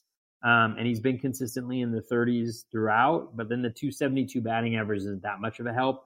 I mean, imagine drafting him over like a, I don't know, like a Jose, Jose Abreu is a good example of somebody who I think is going to have a better batting average.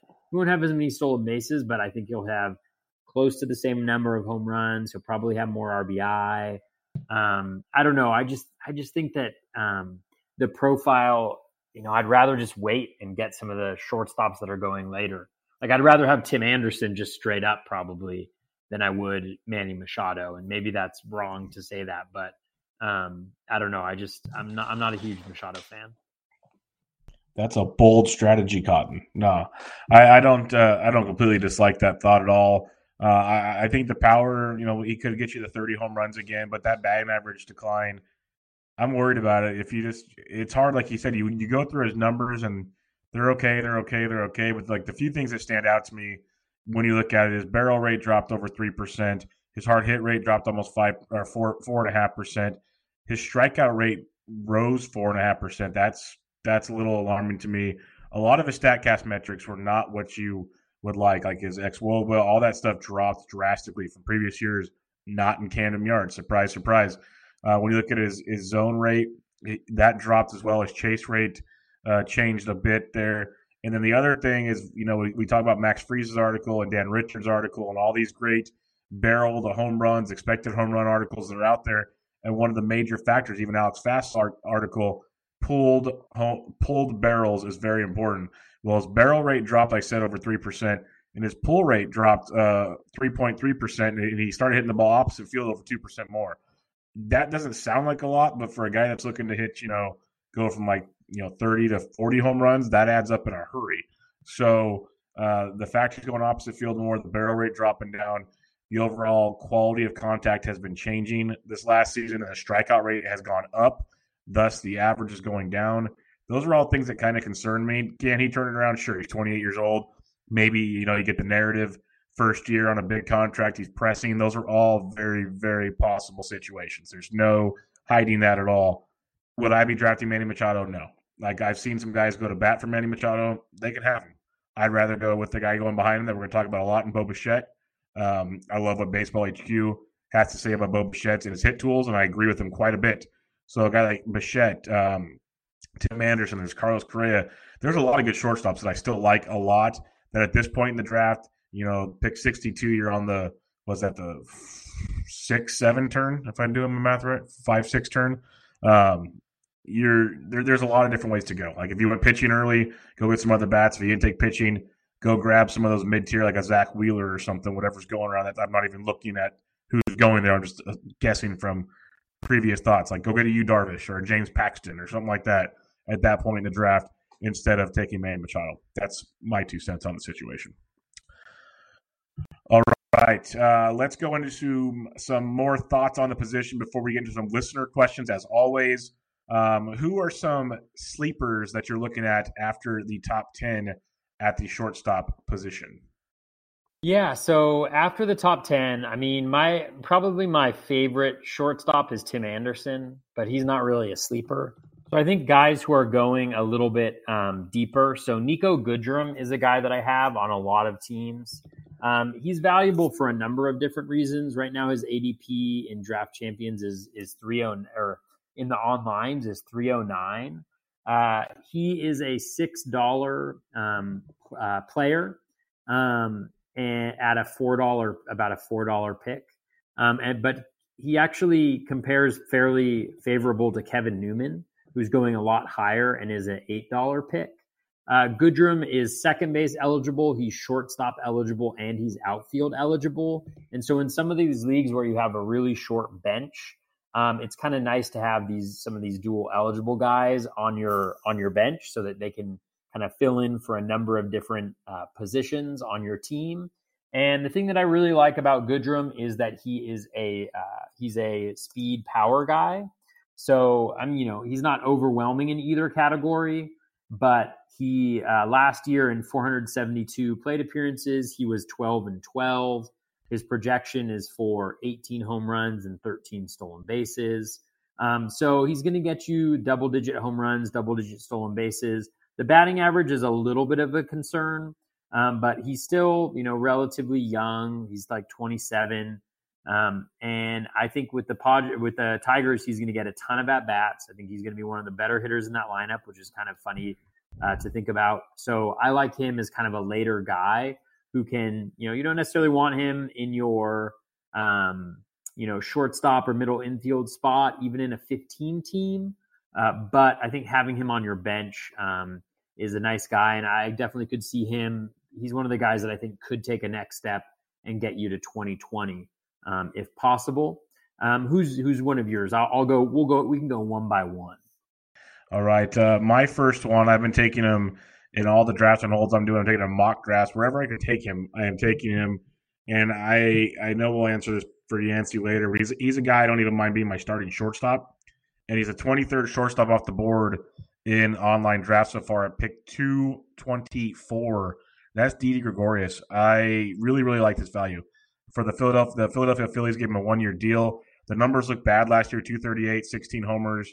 But we have to remember he came back early from Tommy John surgery. The Yankees rushed him back.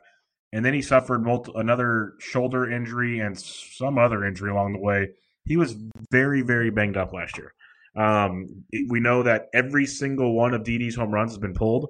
And thanks to the great re- uh, research at pitcherlist.com, 71% of pulled barrels in Philadelphia – are go for home runs. So it's almost equivalent to Yankee Stadium, like the second best stadium in baseball, for pulled home runs to right field. So uh, it bodes very well for Didi getting back to a 25 plus guy. Steamer has him projected for 24 homers, a 260 average, 70, 83, and six steals at pick 224. If for some reason you missed out on shortstop or for a very good middle infielder, I love Didi Gregorius. Like I say, people forget he was banged up even as banged up as he was, he had a 204 ISO last year. So when he was hitting, he was hitting for extra bases, and he was doing it very, very well. Um, there's a lot to like about Didi. I'm a big, big Didi fan, and I'll, I'll go back to uh, to bat for him this year. I'm actually surprised. I was looking, I wrote up his player outlook at Rotoballer, and when I did that, he was going to pick 199 in the draft champions. Now in the 11 online drafts, he's dropped to 224. So some people are falling out of love with him for now, which is fine by me. Fall out of love because I'll take him even later in drafts. But uh, Didi is one of my favorite late round shortstops so far this draft season. Who's your two? Yeah, this guy isn't really like a sleeper, but I just think there's the possibility of a ton of value, and that's Jean Segura. Uh, his ADP right now is pick 204. If you look at his um, uh, projection, you know, 288 batting average, uh, 16 home runs for Steamer, 13 for ATC, 13 stolen bases, you know, 80 to 85 runs, you know, 60 to 70 RBI. Uh, I just think that there wasn't really, you know, he was a guy who was going as a top 70 guy last year. He hit 319, 300, and 304, then dropped down to 280. Uh, the contact skills are still super elite. I mean, 94 in zone contact rate, 86.6 overall contact rate, so 10% higher than league average. The bat the the batting average skills are still there for him to be um, super good, and I think the um, uh, and and you know he's going to be starting. He's going to get second base eligibility as well. You know, in roster resource, like you know, best guess about where he's going to bat. You know, they have him batting. I believe it's uh, sixth. I want to say. Um, yeah, they have him batting sixth right now. So McCutchen, Realmuto, Harper, Hoskins, Gregorius, Segura, um, and then followed by Kingery and Haseley. So as long as he's not batting eighth, I think he'll steal a ton of bases as well. And so I think a batting average and stolen base combo guy going this late, you can get him as you know maybe your shortstop, but more likely like your middle infielder or bank on that second base eligibility. You know, after 15 games in the season or 10 games in the season uh, I think he can be a really uh, nice value as a $14 player um, uh, right now, going at about, um, uh, you know, that's a $8 cost. So you know, you're gaining about uh, $6 in value right there. Yeah, Didi or Jean is a good one. And with Didi being there, he'll probably gain some other eligibility like you were talking about. So that could be even better. if you need it down the line somewhere. So uh, Jean could be a nice bounce back last year. I think a lot of us were pretty high on Jean. Didn't quite do it last year, but it'd be nice to get him back this year. Um, Carter Kieboom, pick 307, 27th off the board. I'm still a believer. I'm I'm believing the managers. I know this is foolish, but mm-hmm. maybe spring training will change things. But they want they want every chance for him to be the starting third baseman. That's what they want. And I know there's a lot of moving parts there, but the more you read things, the more you look through the tea leaves. They want Kieboom at third. They want Castro at, at uh, second. They want um, Trea Turner at sh- Trea Turner at short, and they want a, a platoon of Thames and Kendrick at first. That's the ideal situation. Cabrera just plays like super utility, kind of subbing in and out. That's what they want. So you give me like 140 games of Carter Kieboom, I'll be stoked. He was really, really good in the minors. Always been good in the minors. Um, some believe you know he had 16 homers in 109 games last year. They believe this is a 20 plus home run guy. He, he reminds you when he's in the box. He reminds you a lot of a Trea Turner type. He's kind of tall and skinny, and um, doesn't look like he'd be overwhelming at the plate, but sneaky good power. Um, the speed still is not where you would hope it would be, like only at five or six steals, but the counting stats will be there, and he's a very good batting average guy in the minor leagues, like two 290 to 300 batting average in the minors. The the projections are kind of all over the board. ATC 86 games, Steamer 102 games. So they're not believers in him playing right now. But you know, 102 games with 12 homers. I don't have a calculator out, but say he plays 140 games, that's 40 more games along the lines. He's getting closer. He's like 18 home runs, I believe, 18 to 20 homers if you do the quick kind of half math there. And that puts his counting stats into the 60s and it's at least more believable. I'd like more out of him, but where he's going in drafts right now with Carter Kieboom, he's going to pick 307 right before your Niko Good- Goodrum call. And I think that um, if he does play every day as a third baseman in that lineup, and if Turner goes to third, maybe Kieboom comes near the top of the order. Maybe we'll see, but uh, that could be quite an interesting play at that point in the draft. Yeah, I love that shout because that's the type of guy that you can take in your drafts and there's very little cost attached to it. The upside, I think, is tremendous, as you mentioned. And you know, if if it if it looks like it's he's not going to get the plate appearances that you were anticipating, then you've got a free spot to to churn in your roster. Or you know, if your mm-hmm. team's doing well, you can hang on to him a little while and see how things settle out. So I think there's a it gives you a lot of flexibility coming out of the draft. With and a that, lot of that's something you too. mentioned, and there's something you mentioned right there about the ability to just drop him and turn your spot. And that was kind of a thing on Sunday. I tweeted out like Travis Shaw's value. We don't have to go into that tweet because we can talk about Travis Shaw at third base next week. But um, I think where he's going as a starter is tremendous value. And some people think, well, he won't play enough, this and that. I said, but the beauty of it all is if he doesn't, he's basically free at pick 400 and something that you just drop him. Like there's there's a certain point in the draft where your lineup should probably be set by now and now you're picking up your bench and guys that you're going to be moving in and out because I know you've talked about it. We've talked FAAB, uh, Vlad Sedler, who is a phenomenal FAAB player. He talks about, I think even Scott Jensen on the RotoWire pod, they talk about literally your bench should be like churning and burning almost all the time unless sometimes somehow you strike gold basically. So you don't want to be too attached to your late round picks for the most part. Is what I'm trying to say, and that's where taking gambles on the Kiebooms and all these other guys becomes quite intriguing. Um, any other sleepers you're looking at at shortstop? Yeah, just a couple guys. Um, I have Dansby Swanson and Willy Adames as some other guys. Um, so Swanson, I think, is pretty well known. His ADP right now in the online is 291. Um, so he's going pretty late um, in drafts. Uh, he excelled at the first half of the season, struggled the second half of the season after coming back from injury. It seemed like he was injured, but there's some really concrete gains. Uh, his plate discipline was much better in 2019, uh, similar to what he had been his previous career, but down about uh, 9% his O swing. So he's swinging at better pitches. His hard hit rate was up 7%. His barrel rate surged. His xwOBA surged from previous seasons. And so you're really looking at a guy who can get you kind of 20 and 10. That's almost what he did last year. He can get you 20 and 10, and there may be even a little bit of upside there depending on where the um, Braves bat him in the lineup, too, they have a pretty weak uh, lineup. So you could see a, a situation that could occur where you end up with Dansby Swanson hitting in maybe the five spot after Marcell Ozuna if he performs well enough. And I think that'll be a really nice spot for him. So I think there's a lot of different directions where that can go positively for you. um, from a Dansby Swanson perspective. And then Willy Adames is a guy that I'm struggling with a little bit just because I saw so many really good uh, changes in what he was able to do last year. Everybody or folks who probably listen to this podcast know that I'm like a really big uh, rolling average graphs person.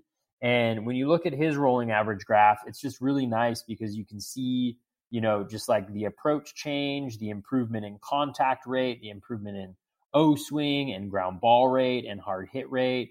Um, so like his his uh, contact rate surged towards the end of the year to really solid 88% in the zone, um, above league average overall. Um, his hard hit rate was above 40%, 43.4% over those last 40 games.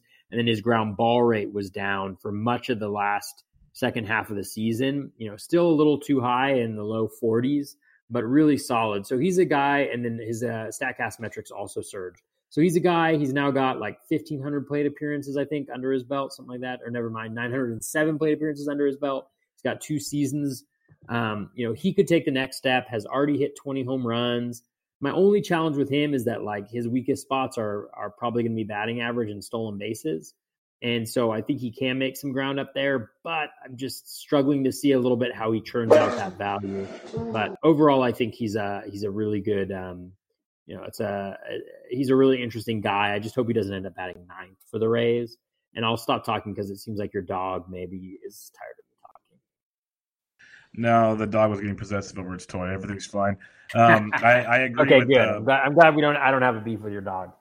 No, the other dog came into the room and he thought, yeah, you know, dogs, um, dumb dogs, but uh, they're my dogs. Um, I agree with both those those takes on both those guys. We'll get. I'll I'll I'll save mine for later as we have listener questions on both of those guys. But I agree with everything you had to say there. Um, who is your top shortstop bust? Uh, my top shortstop bust. I feel a little cheating saying this, but uh, Villar is uh, is I guess my top shortstop bust. Just going where he's going um, and my lower expectations um, for him, but I'll skip him because I think he was also my bust on the second baseman. And I'll go with Carlos Correa. Um, I just don't think anything he does, like he's he's going at pick 95 right now. He has not been able to stay healthy. Um, I mean, really, like he's got one season with over 600 plate appearances. He's got you know 432, 660, 481, 468, 321. He's only hit higher than 279 one time. He's never hit 25 home runs in a season. He hasn't stolen more than 3 bases in 3 years. I just don't I just don't like him at all. I don't know why I would take him at an ADP of 95 um, when I could take like a million guys I'd rather take you know, the next guys are like Eddie Rosario, who I'd rather take, and Jeff McNeil, who I'd rather take. Um, Trey Boo Trey Boo Boo, I'd rather take. Tim Anderson, I'd rather take. Um, there's just Mike Moustakas, I'd rather. I mean, like uh, Oscar Mercado, Marcell Ozuna, I'd rather take. There's so many guys I'd rather take than Carlos Correa going where he's going, especially with you know the skill at shortstop that still exists in the draft at this point in time. So he he's my major bust. I'm just not going anywhere near him. No, I don't mind that at all. Uh, Gleyber Torres, Johnny Villar, two guys I, I pretty much gave him my two cents on those busts. But uh, for shortstop, I wrote it up at uh, uh, Fantasy Sports DJs as my bust at shortstop. And it's nothing against the guy. I like the guy as a player quite a bit. But where he's getting drafted about pick 88 overall, Marcus Semien, I'm going to call a bust at his draft price because I don't, people are drafting him for last year's numbers and you're not going to get those this year. I'm just going to, that, that, that's where I stand on that one. You may get 10 steals, which is good and all, but you might get like 10 home runs fewer than the 33 you got last year. The average was uh, much higher 285 after being 255, 249, 238, 257. Big jumps there, big, big jumps uh, in a lot of categories. And I, I, see a lot of that settling back down. The projection sites agree, you know, 269, 25, 98, 79, and 12 on Steamer.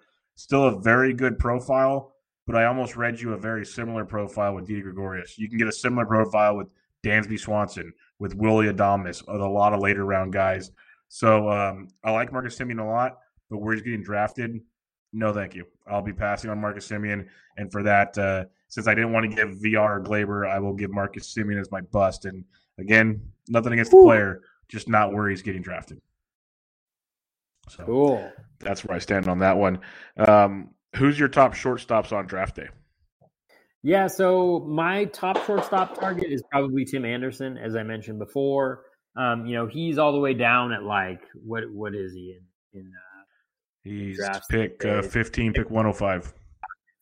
Um, you know, in the online, which I think is really good value. He was going like late 80s, I think I want to say, in a lot of the DCs.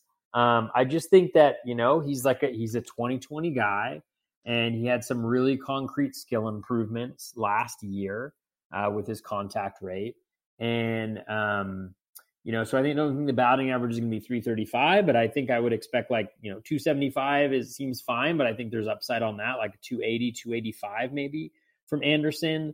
Um, if he gets a full season, I can see he's already gone 20 and 26 in 2018. So I could see him going like 25 and 25 uh, this year if he's able to get uh, to that 600 plate appearances. Steamer isn't quite as high, you know, but at 21 and 17. But ATC has him at 279 with 20 home runs and 22 stolen bases, which is really nice. He's in a better lineup. Um, contact rate was up nearly 4% last year to better than league average. He's super aggressive, so he swings at everything, which I think is one of the reasons why his draft day price is lower is just because he's got this rep as being having terrible plate discipline, and he does. I mean, a 2.9% walk rate, but he swings so frequently that he doesn't strike out a lot because he is swinging at so many different pitches. So if he swings and misses on one, it's probably just one strike count, and then he's swinging at the next one. So um, I just think in a in an average league, I just think everything plays together really, really well. And then he's in just a much better lineup this year than he was in last year. And so I can really take see him taking some really nice steps forward. Um, and he mentioned, you know, about how he was just learning how to hit like recently, like he has just really started uh, to learn how to play baseball, which was kind of surprising to hear. But you know, like a lot of guy, teams don't have great player development uh, systems, and so it really seemed like he he kind of took a next step uh, this past year. And I, I, do think there's another gear, at least in terms of the home runs and the and the stolen bases for him. Um, and so you know, hopefully the batting average will drop a little bit, and we'll see a little bit of growth in those other areas. So I just really like him as a balanced profile going, you know, a lot later in drafts. Um, so that was my number one guy. Should I roll through all of them and then you yeah, want just, to cover it? Yeah, just roll through them all, then I'll list mine off. Okay, and then so Javi Baez is another one. I already covered him, but really, really like him. Amed Rosario is a guy that I like a lot, um, just because he's going to give you, you know, twenty plus stolen bases, probably twenty stolen bases. The power isn't going to hurt you a ton; like it's not going to help. He's going to give you probably like fifteen home runs or so, but the batting average is also really good. And he seems to be a guy who's just been kind of consistently improving. He's got a few years under his belt now, so maybe he can take that next step with either the batting average or power. Jorge Polanco feels like a really safe guy going where he's going around pick 150. Um, you know, like he was injured the second half of the season where he really, his performance really dwindled. I mean, he's not going to keep up what he did the first half of the season, but he had surgery on his ankle, which apparently was really bothering him throughout the second half of the season. And he's just a guy who's going to have a solid average. He's going to hit a little pop. Um, and I think he's going to score a crap ton of runs in that lineup. And so just a really solid overall guy there. And then if I miss out on a lot of those targets or, you know, I don't get another guy earlier on, I think I mentioned Jean Segura as a guy that I like, Willy Adames and Niko Goodrum um, as guys that I could see myself getting kind of later on in drafts at shortstop. Yeah, I like a lot of those names. There's a lot to like at the position. For me, um, the one of the Lindor Turner stories, one of those three, like we talked about, I would love to leave early in the draft with one of those three players. If not, I got no problem dropping down to uh, Javi Baez. Uh, the more we talked about him, the more I'm starting to really, really like some Javi Baez. Um, but if we drop down some more, a guy we'll talk about a lot on listener questions, Bo Bichette. Uh, I, am a big buyer in what he could do. His overall hit tool, his pedigree. Um, a listener question we have coming up compares him and Fernando Tatis. Maybe a little soon for that, but I see where the question's coming from. Uh, you're going to have 2020 upside, 275 average. I, I know Rob Silver keeps saying that he doesn't think the Blue Jays will run a lot, I guess, but um, you got all these young kids that can run like crazy. Eventually, you need to run or get into manager. That's just my two cents. So we'll, we'll see how that goes this season. I like the Amed Rosario call. Had him a lot of places last year, and great source of stolen bases if you don't get them early. And then after that, you know, Didi Gregorius, love him. And there's there's some interesting darts like Dansby Swanson and company later on. But I'd like to I'd like to not go past Didi if I don't have to, for the most part at shortstop. All right, what's your plan for shortstop on draft day? Um, so my general plan is uh, hope that Baez falls to me in round three or four initially. Um, no, but like going for Baez at that point in time, I think Tim Anderson kind of in that middle group, and then the fallback options, like depending on what my roster construction needs.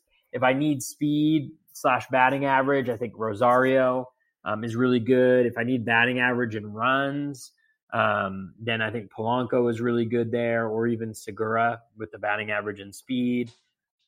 And then if I'm desperate, I think it's Adames and Goodrum who I'm kind of going to very late on in drafts. Um, I don't want to be at that point necessarily, but you know, if I'm if I'm at that point, it just means that the rest of my team hopefully is very good, and shortstop is just the place where I happen not to get anybody. How about you? Yeah, uh, for me, like I said, I kind of want one of those early guys. But I'm not going to force it. Um, there, there's a lot to like at the back end of these drafts. Like I, am a big J Ram fan. You mentioned him a few times. If I can go that route, depending on who's getting taken and whatnot, I have no problem with that. But I'd like one of those those top three. Otherwise, I wait to Javi, like you said, or I just drop down even farther and, and keep moving. I just want to make sure I get one of uh, the top options. I want to get some steals at a shortstop. And we've talked about that a few times at this middle infield position getting some stolen bases. I think shortstop has a very, very good spot. That's kind of why, like with Bichette, Amed Rosario, uh, are, are two other targets that like to steal bases.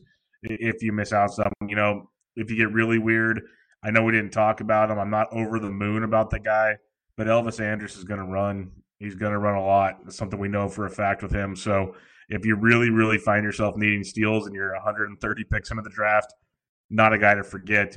And then I forgot to mention him in sleepers because I looked on NFBC and no one's drafted him yet. So keep an eye on the Luis Urias injury for Milwaukee. If for some reason he's going to be out for a while, Ronny Rodriguez is going to be free in drafts. Just want to throw that out there for you with a lot of position eligibilities. But and he should flourish in that ballpark out of Detroit. Something to think about. But uh, that was for the sleeper department. All right, let's get into the boatload of listener questions. Um, we'll get through them all here for you, and we'll start with Mike, and I apologize if I mispronounce your name. I really, really apologize. I, I know we have one listener that gave me the proper pronunciation, so we're good there. But um, Mike Cozzolino, uh, I try and go pretty high end and middle of the road for shortstop and middle infield spots. I typically want Lindor, Story, Correa, and Mondesi Anderson. Maybe not those exact guys, but grabbing a few earlier than later is not, uh, if nothing more than to try and cut other guys off on the position. So it's kind of what we've been talking about. Like I said, well, you could really cut them off by going top heavy and double dipping, or do you want to like get one of the top guys and Baez? You want one of the top guys and you know like a top fit, another top fifty, like a Tim Anderson, stuff along those lines. Is that kind of something you you can gel with? Um. Yeah. I mean. I mean. I, I'm. I think it's like a give and take, right? It's like if you're taking two shortstops early on it means that later in the draft you're looking for positions that might not be you know as deep. And so i think if, if you know taking it is something uh, that i taking too early on is something that i consider. I mean the talent is so is so deep but like i guess i don't the cutting other guys off of the position like i think what you should be doing is fa- focusing less on what other hmm, hmm, hmm. teams are doing and what they have ahead of them and really just trying to draft your best team, right? If you're fixated too much on cutting off other teams, like it's really hard in a draft, depending on how it rolls, to pay a, enough attention to your team like you need to, and also pay attention to everybody else's team. And so I think you need to be focused on the drafting the best team. Um, and so I'm not really worried about what p- other people are doing. I don't even track what other teams are projecting toward.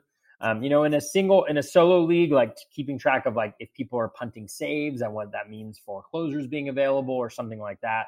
Like that's certainly something to pay attention to. But if you are going to cut guys off at a position, as long as I'm understanding what he means by this correctly, like I don't think it makes sense to do that at the deepest position. Like you would, I would rather focus on positions where you know maybe grabbing two second basemen early that you really like because you know in that particular instance, second base is a lot less deep so what I would say is I have no problem with taking two really good shortstops because my gun, my goodness, there are some really really good uh, quality shortstops. But I'm not worried about what my picks are meaning to other players. I'm just trying to build, you know, the best team that I possibly can. And um, I think that that's that. I guess would be a little bit of my response is just to really focus on your team and building the best team that you can. And if that includes taking two shortstops early on, you know, then uh, I think that's that's absolutely wonderful. Um, but don't do it because of you know the impact it's going to have on other players, um, you know, on your team. The only instances that I would really think about something like that is if you know a, a lot of the stolen base shortstops that you really need are, are drying up.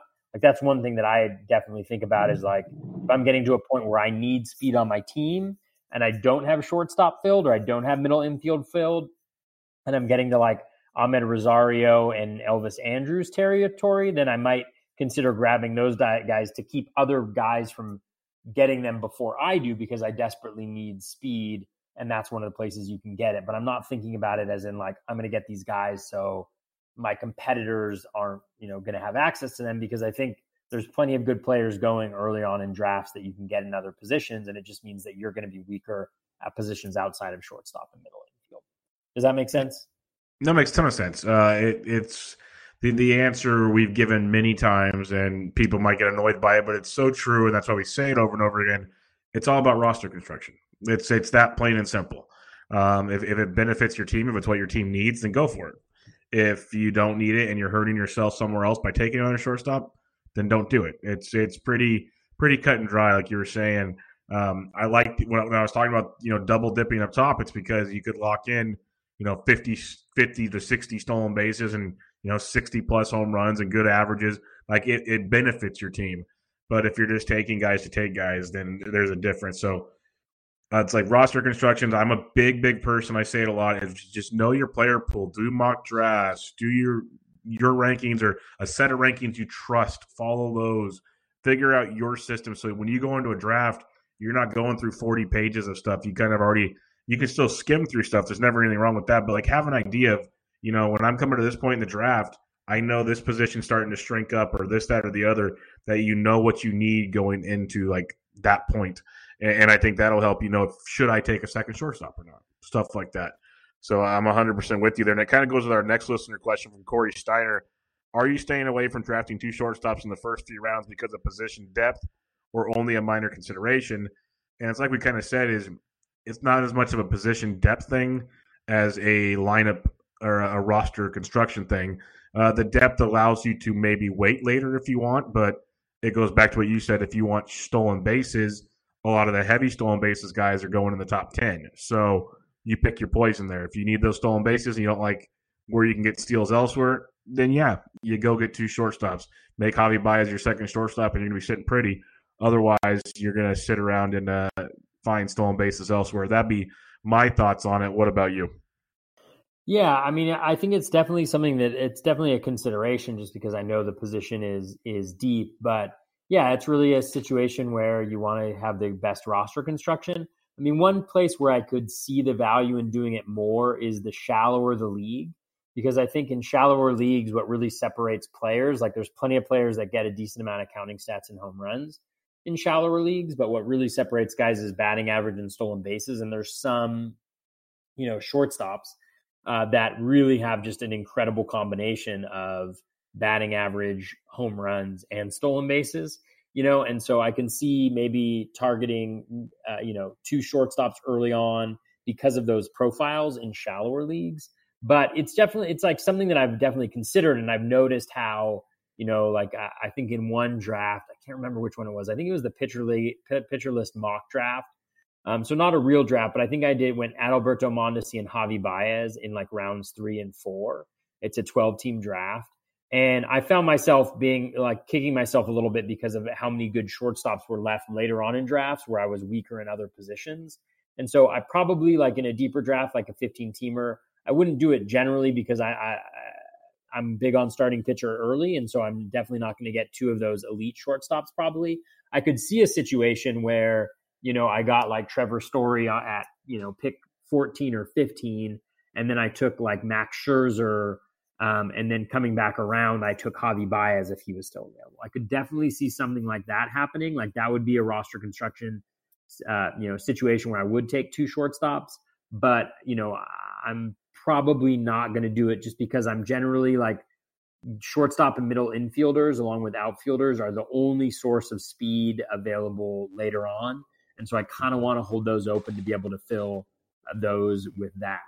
Um, one thing that I will say though is like, is with shortstop, it is the deepest position, but it is also super top heavy in the sense that like, you know, you have 10 shortstops within the first 45 picks, but you know, it does thin out. Like once you get past pick 150, you know, you're looking at the Jean Seguras of the world and the Didi Gregoriuses of the world. And those aren't bad guys to have in those positions necessarily.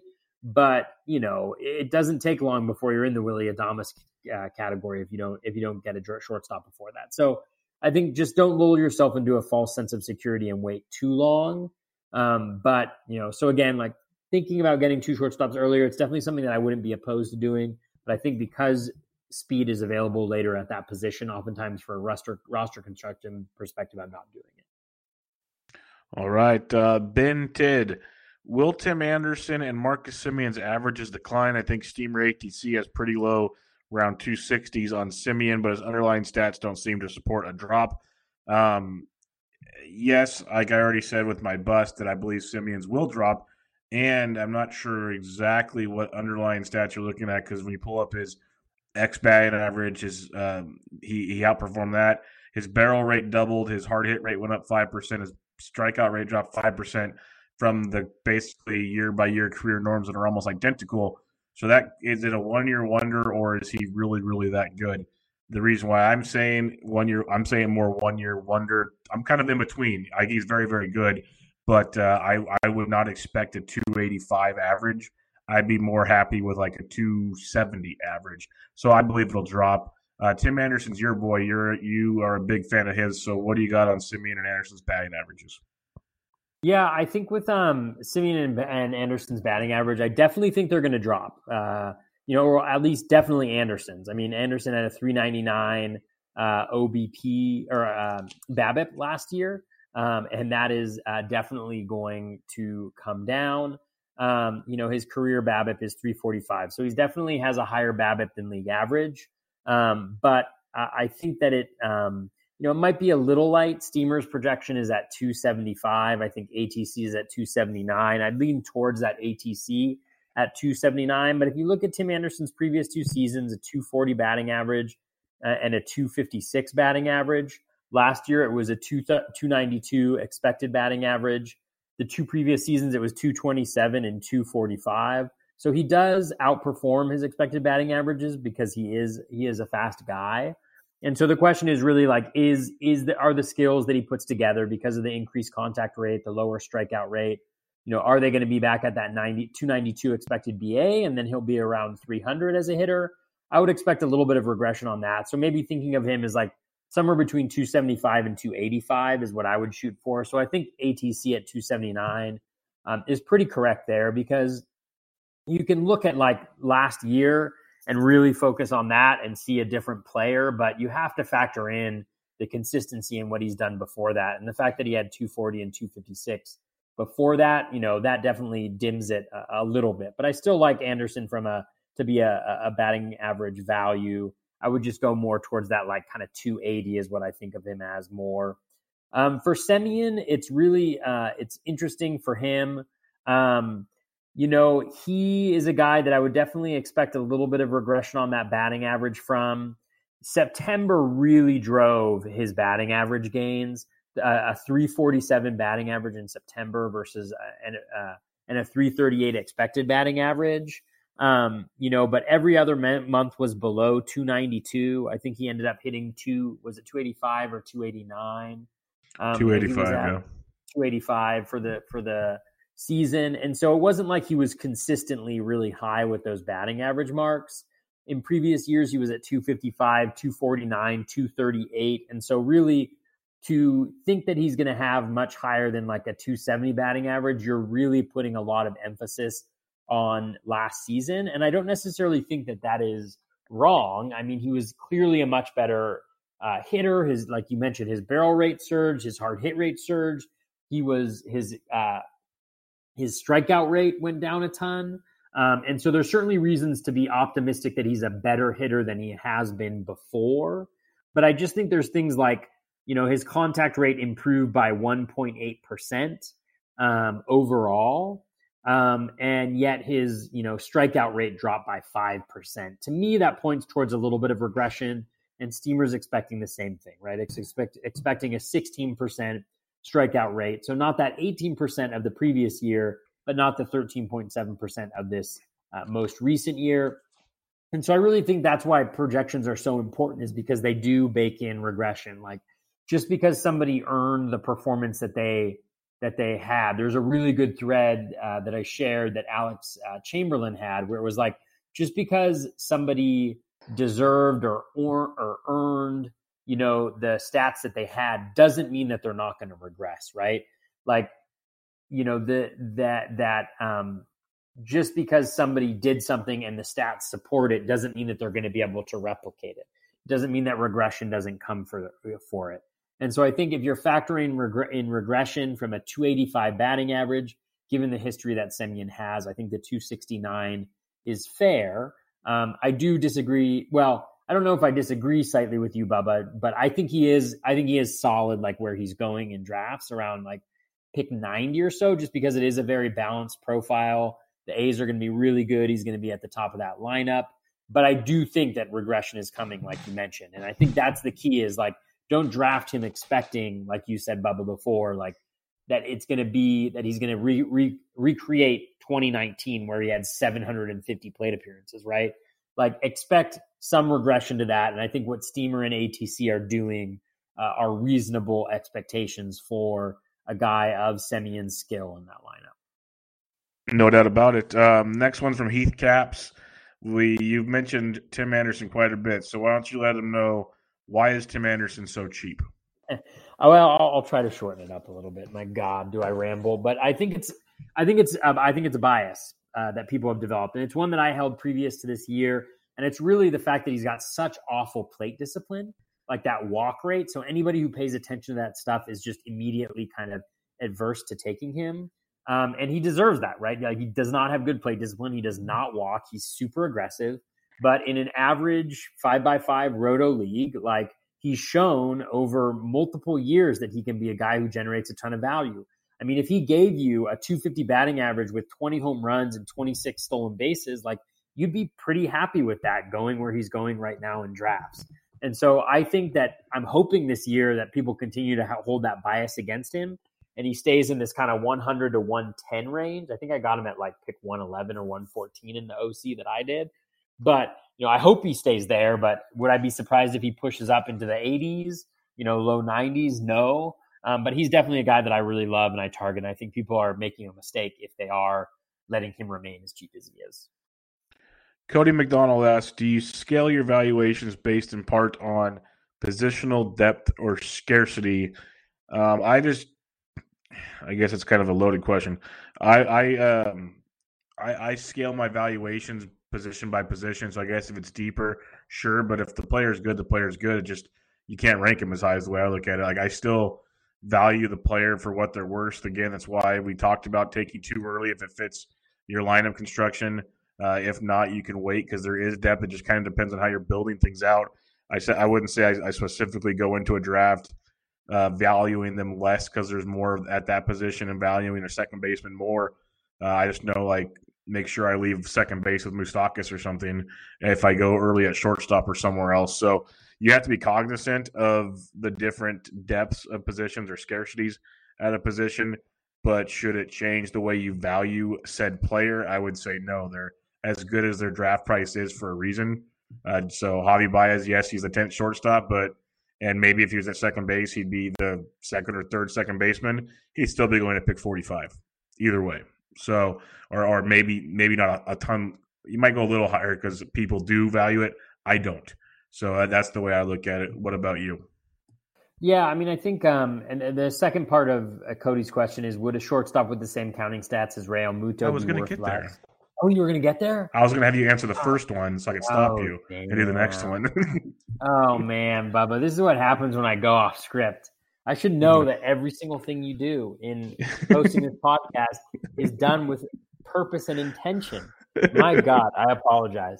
Um, so the only place where I, um, you know, so with my valuations, I mean, I really shouldn't call them my valuations. Like I, in the past, I've tried to create valuations and I spent so much time on it, and math isn't necessarily my strong suit. And so uh, there's a great tool, and I promoted it before. Uh, Smart Fantasy Baseball, Tanner Bell, he's one of the authors of the process.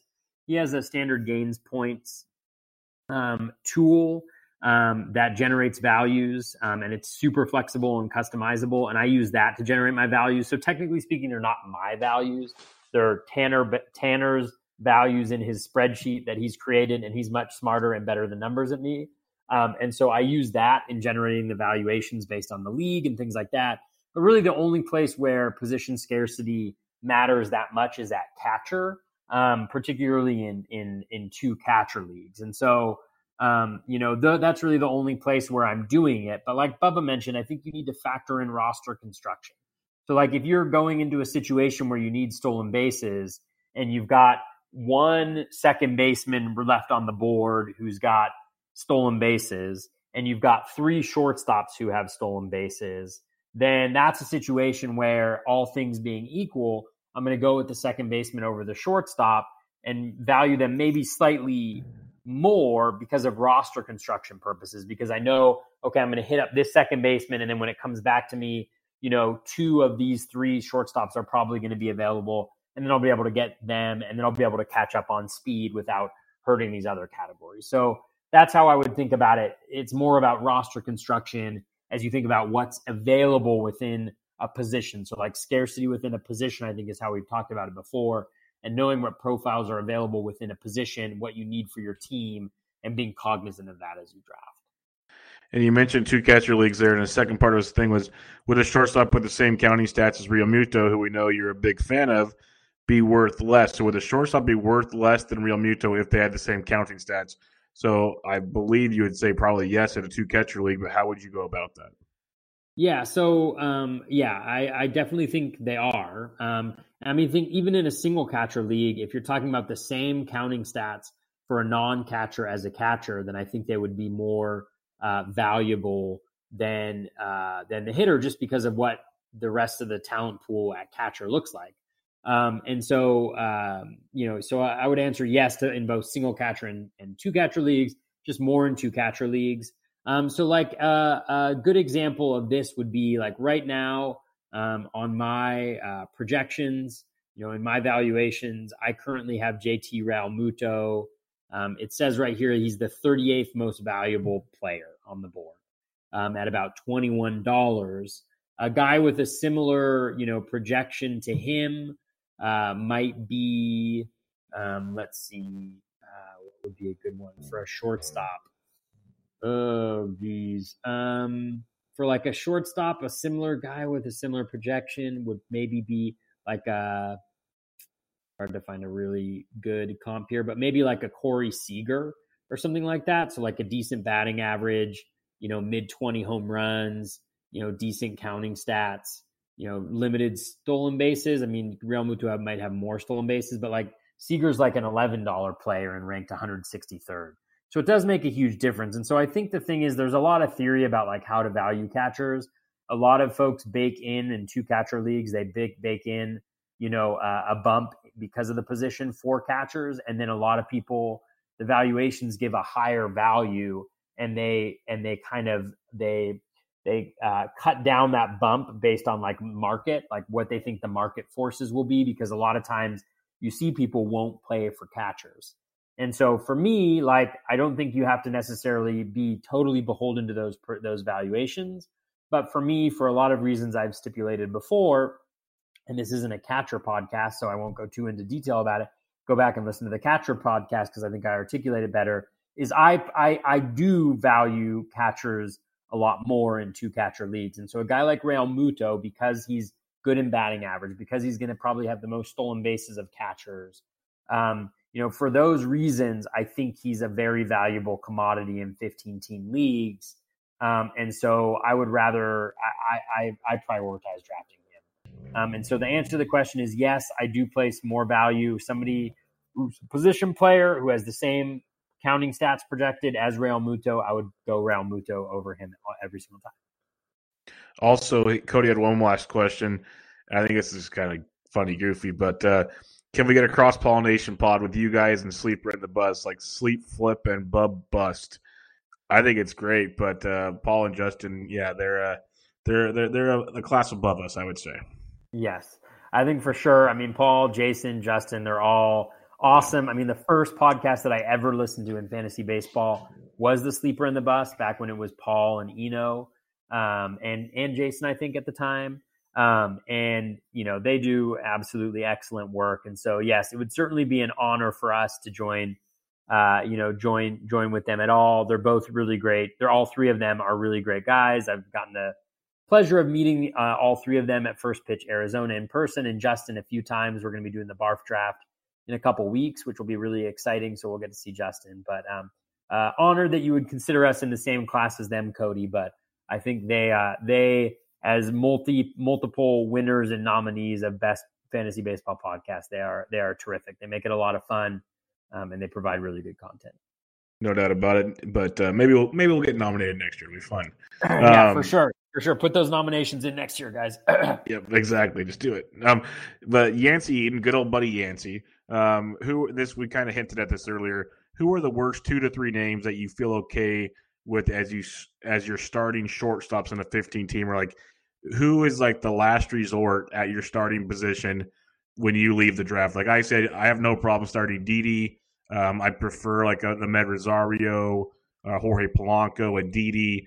at very worst i would say a dansby swanson i'd prefer dansby or like the Adames of the world to be maybe a middle infielder but for starting shortstop i'd probably go as low as Didi would be my lowest guy but like I'd rather like I'd push Didi ahead of some like I wouldn't want Kevin Newman there. I wouldn't want Corey Seager, maybe Paul DeJong, but Didi's my guy for me. Like I talked about earlier, who's kind of your your last resort for starting shortstop? Yeah, I mean, I think a lot of it also depends on whether my middle infield slot is filled or not. Because if I'm, you know, if I have both middle infield and shortstop slotted, and I'm getting into some of those deeper guys, then I know that I'm in a in in a little bit of rough shape, which actually happened to me in one draft. I think I did fine as a 15 teamer. I ended up with Adames at short and uh, Jonathan Schoop at, at, at middle infielder. Um, you know, but you know, I, would say like generally speaking, Jorge Polanco is a little bit of a benchmark for me, um, just in terms of guys who don't I don't have a ton of questions about. Um, who I who I really like, and so that's kind of maybe the first threshold for me would be uh, would be Polanco. So he's going at like 165 or so.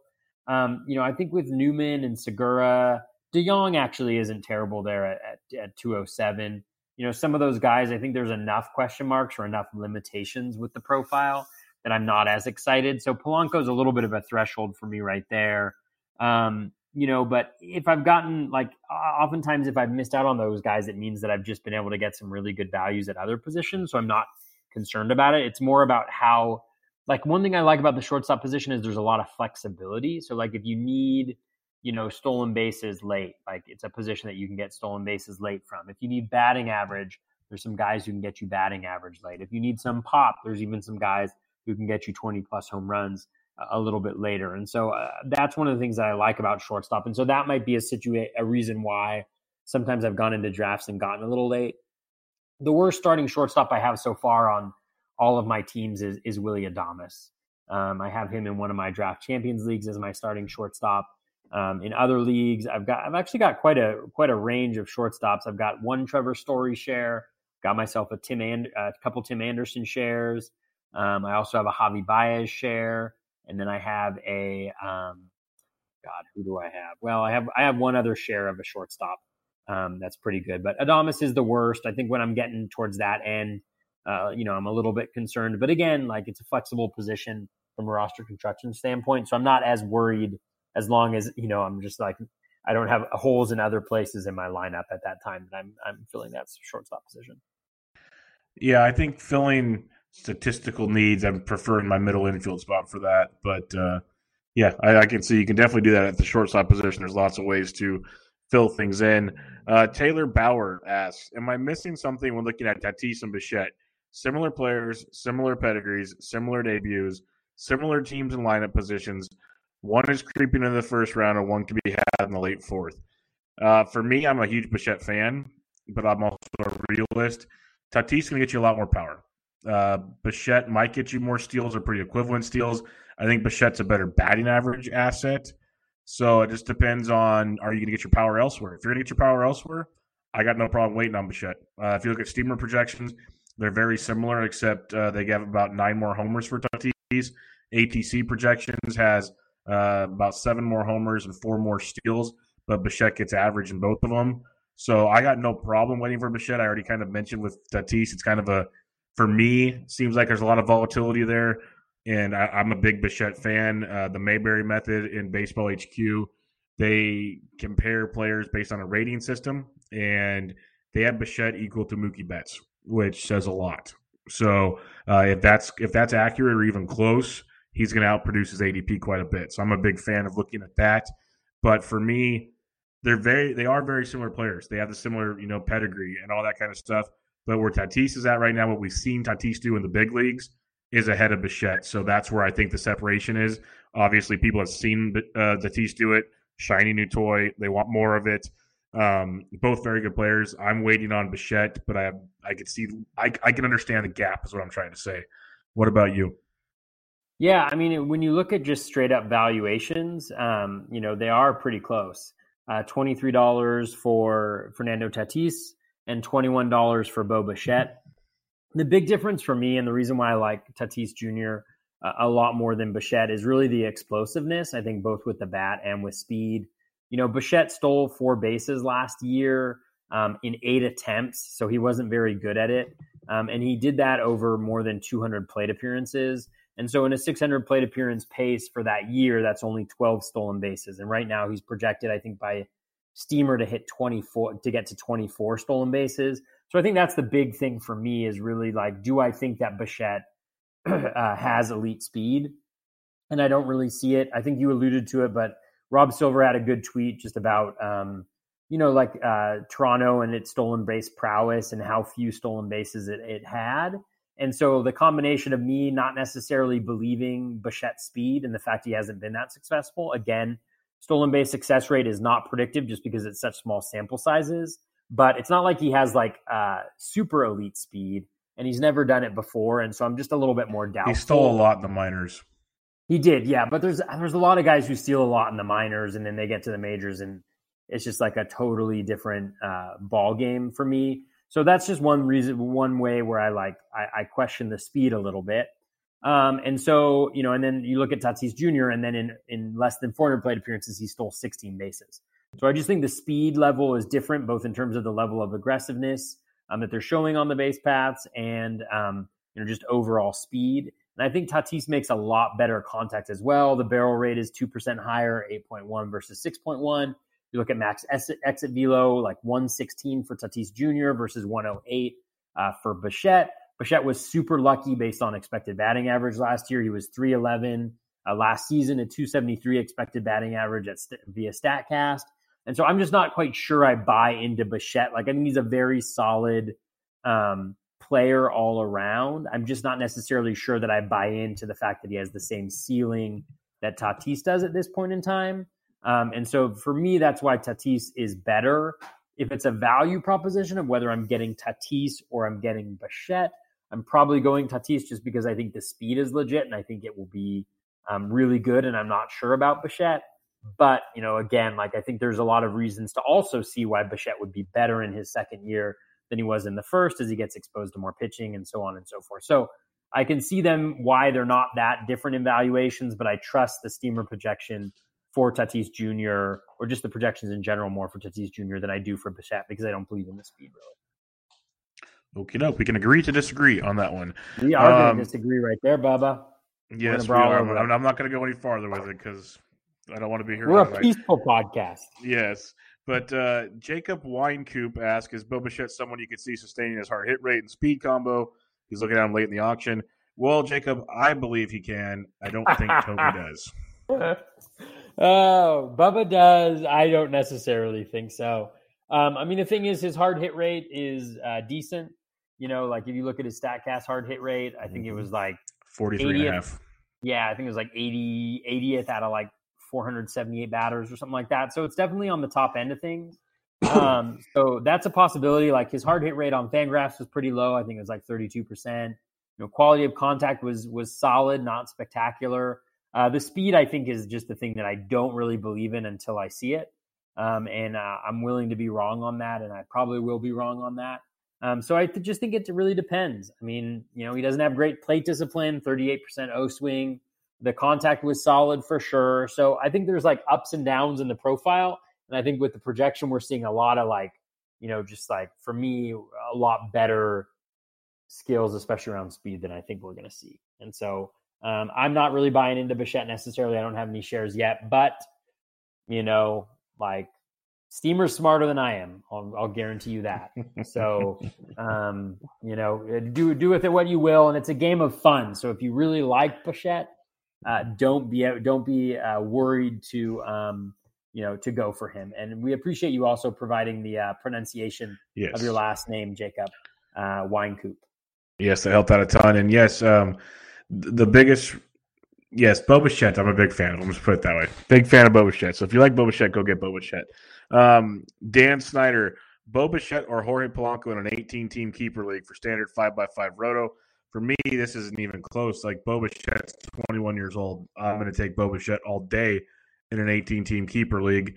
Am I wrong there? do you still prefer Jorge Polanco? Uh, nope. I think you are right. I'm definitely uh, Bo there. I think just from like compared to Polanco, I'd take Bichette's speed over him. You know, I'd take Bichette's power over him.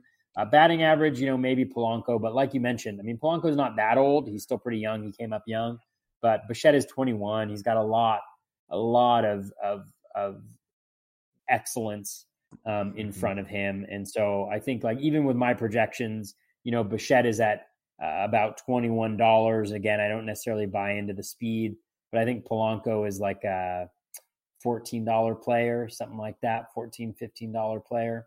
So um, yeah, he's a, no, he's a thirteen dollar player. So even this year, um, you know, my projections like him more. So I would definitely go with Bichette.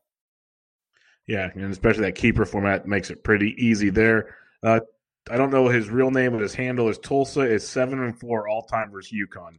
Um, what are you doing with Carlos Correa steamer projection? Again, they got him at 273, 33 homers, 93 runs, 105 RBIs, three stolen bases in 149 games, 637 at bats, something he's done once in his career, one time. Hmm. so um, I know you hinted at it earlier. I'm going to knock that down if you like. If you use ATC's projection, that's 129 games, 562 at bats. I think that's still generous because he's still only done that one time in his career. Um, I think you need to get closer to 500 at bats, and we can start talking. Something a 25 homer guy average is about the same, but counting stats go down quite a bit. So I'm going to chop. If you're talking steamer specifically, I'm almost taking 10 home runs off of that for starters, which takes his runs and RBIs down. Uh, I know you mentioned Correa as a bust earlier. What are you doing with the steamer projection? Yep, I think like you, Bubba, I'm going with the ATC projection instead, and I'm not drafting him at all. That's what I'm doing with Carlos Correa. That's a short answer for you. there we go. Uh, Bruce Carlson, Andrelton Simmons bounce back. Do we believe in Andrelton Simmons bounce back? Because – at one time, he was like a nice average guy, didn't like light the world on fire anywhere else. Are you a believer in an Andrelton Simmons bounce back? Um, it depends what you mean by bounce back. I think the challenge with a guy like Simmons is he falls into the category for me of a Luis Arraez, where it's like mm-hmm. the batting average can be really good, but when you don't provide home runs and you also don't provide speed with that, it's really hard to roster. So I can see taking a shot at him as like in like the reserved rounds as kind of a guy who can maybe boost your batting average a little bit, maybe get you some stolen bases, play a little matchups in a DC. You know, that's a nice little spot because he is going to play a ton. But like when you look at the projection, the 277, 13 home runs, you know, 11 stolen bases, like that's you know that's that's okay but i don't see like a ton of upside i mean the most home runs he's ever hit was the last juiced ball season and that's you know he hit 14 you know so that's really what you're looking looking at at the max right there so he is an eight dollar and fifty player, fifty dollar player according to the projections, which ranks him about two hundredth. It makes him look like a really, really good value. But I just don't see much upside in that profile at all. And I think it's hard from a roster construction standpoint. So, you know, yes, I think he'll be better than he was last year. Um, but no, it's not really a profile that interests me a ton unless I really need batting average and speed towards the end of drafts, and then I'm drafting him in the reserve rounds because he's going after ADP of 300. drafting drafting him to be on my bench, and he's a guy that I'm playing like when they have really you know good matchups or for speed or or for you know against poor pitchers. Yeah, going to pick 340 right now. He's strictly a bench bat. He's a a FAAB mover and a fill in if you need it. It's like say Alberto Mondesi gets injured after two thirds of the season. Okay, then you can use Andrelton Simmons. Knock yourself out. Um, a combination. Bruce Carlson, another, another part of his question, Willy Adames upside. Nathan Coleman also asked, Willy Adames seems like one of the only Rays that will be locked in as an everyday contributor. What type of ceiling does he have, and how does he get there? So basically, like you're a big fan of Willy Adames. You already mentioned kind of your thoughts on him. Why don't you reiterate to Bruce and Nathan, like what do you think the the ceiling and the upside is for Willy Adames? Yeah, I mean these these questions are so hard um, because you, we just you know, it's hard to know what somebody's upside is because there can be changes that we just can't foresee. What I'll say is in the second half he was much better. His contact rate increased dramatically. Better plate discipline, hit the ball harder, ground ball rate decreased. So I think those are all really good signs. In that second half, he had a 278 batting average with 10 home runs um, you know, only one stolen base. I think that the lack of speed really does limit the upside for him a lot, especially at the position. But I can see a situation where he hits, you know, 275, 280 with 25 home runs on the season and, you know, uh, an 80 80, you know, 80 runs, 80 RBI, depending on when he ends up in that lineup. I think the absolute best case scenario is a situation where he he hits so well that he moves up in the lineup, right? And he becomes a part of the heart of that lineup because I do think he's going to get everyday plate appearances. I don't necessarily see that happening, but I think that's his upside. But, you know, would I be that surprised if he hit, you know, 275 and 80 80 with 25 home runs? I wouldn't be that surprised. Um, so, and that, that's very solid to get from, you know, the back end of your, of your lineup or of your draft. All right, Scotty B. Um, this is kind of similar to the valuations question we had from Cody McDonald earlier but uh, a little more specific here. In AL only auction format, Scotty wants to know Are you paying a premium for four stat players at this shortstop position because the position is so deep? Or are you going targeting other positions for four stat players because shortstop is so deep? So basically, it's the valuation question all over again. Yeah. Well, and I think, um, you know, I'm looking at it and I mean, there's a lot of National League shortstops that are really good. So I don't know how deep it is in an AL only. I mean, compared to other positions, probably. Um, I don't play AL only, so I don't play in in some of the really, um, you know, not necessarily shallow formats, but you know, the the AL only, NL only. Um, what I would just think though is that you know, in the shallower formats, like I would just be trying to limit risk as much as possible because in those leagues, if you you know like there's just so few stars that if you if you miss out on some of those guys um, then they hurt you. And so i think a shortstop is a really nice target early on. I think you know we covered um, a handful of really good guys. Like if you can get lindor although you know he could always be traded and that would be awful in an al only depending on how your league handles it. Um, you know actually like you know lindor is al bregman is al um, yeah, and, and, nine, and, nine, nine of the top 15 are in the AL, 11 of the top 18 are in the AL. Okay. Okay. So it is AL heavy. Um, and one thing uh, that I got clarification on from Scotty B is that it, his league is uh, batting average, home runs, RBI, and stolen bases.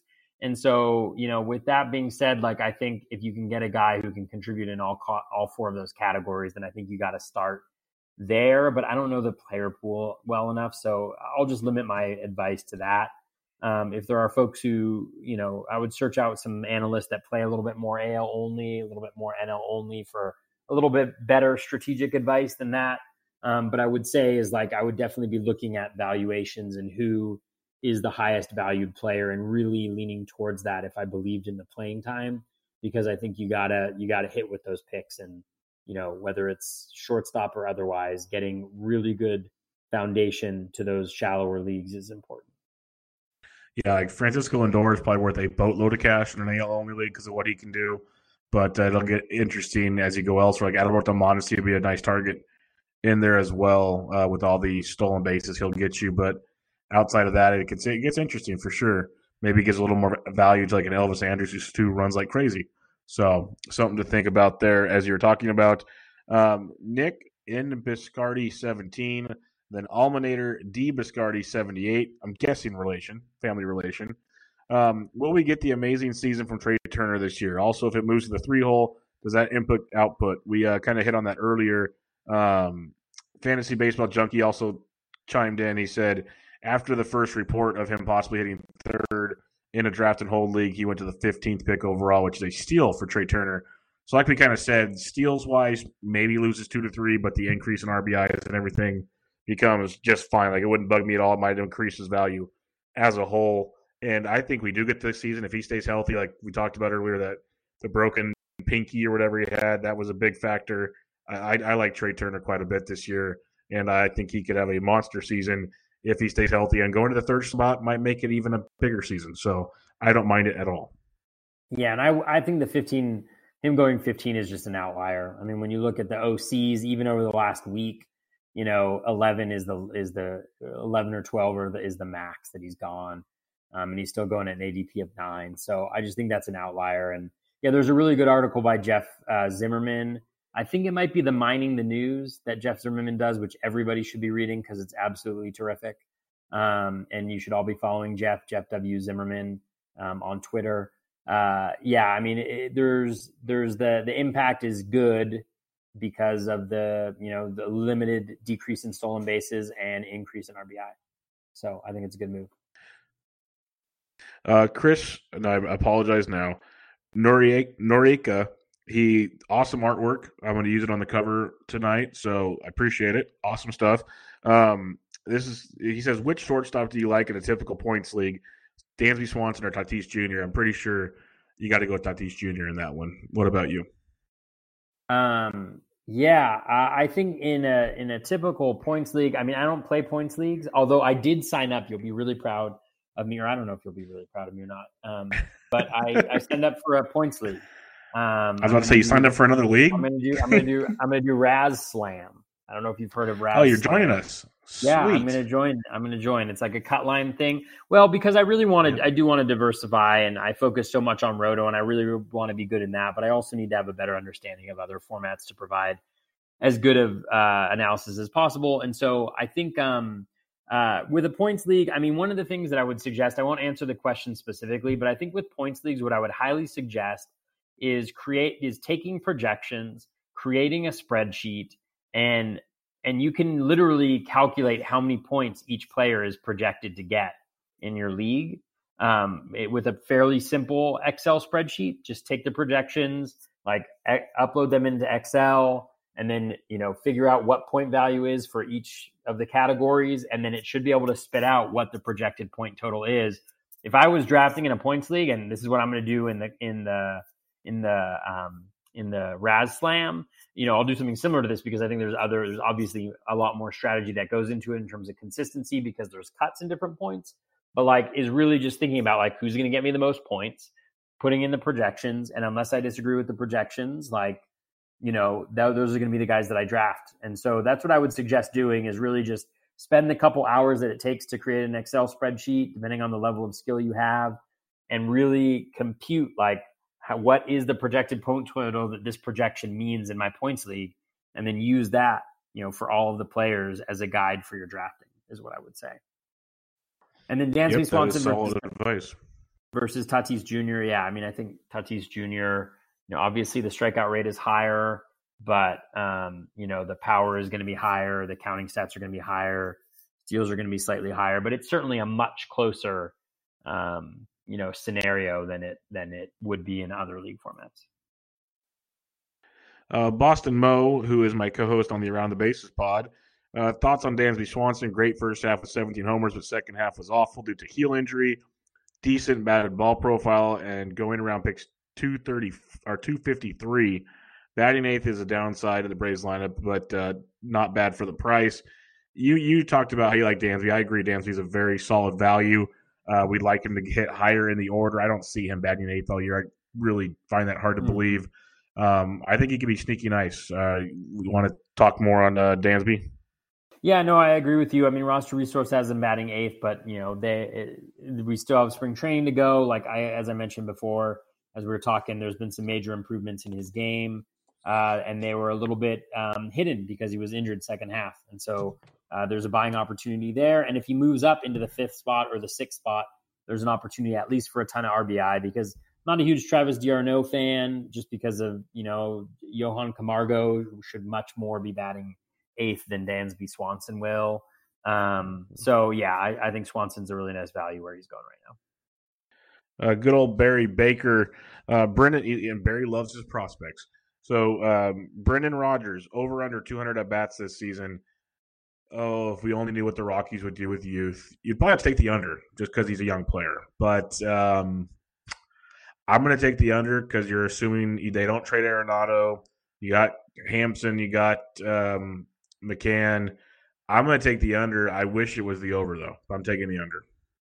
Yeah, I agree with you. I would take the under, um, and I'm also just not quite sure how good Rodgers is going to be. Um, I don't know. I don't have any additional information than other people have, but he just strikes me as a guy who's just kind of stagnated um, a lot. He wasn't very good in his very brief appearance with the Rockies. The projection systems don't really like him, you know, a ton.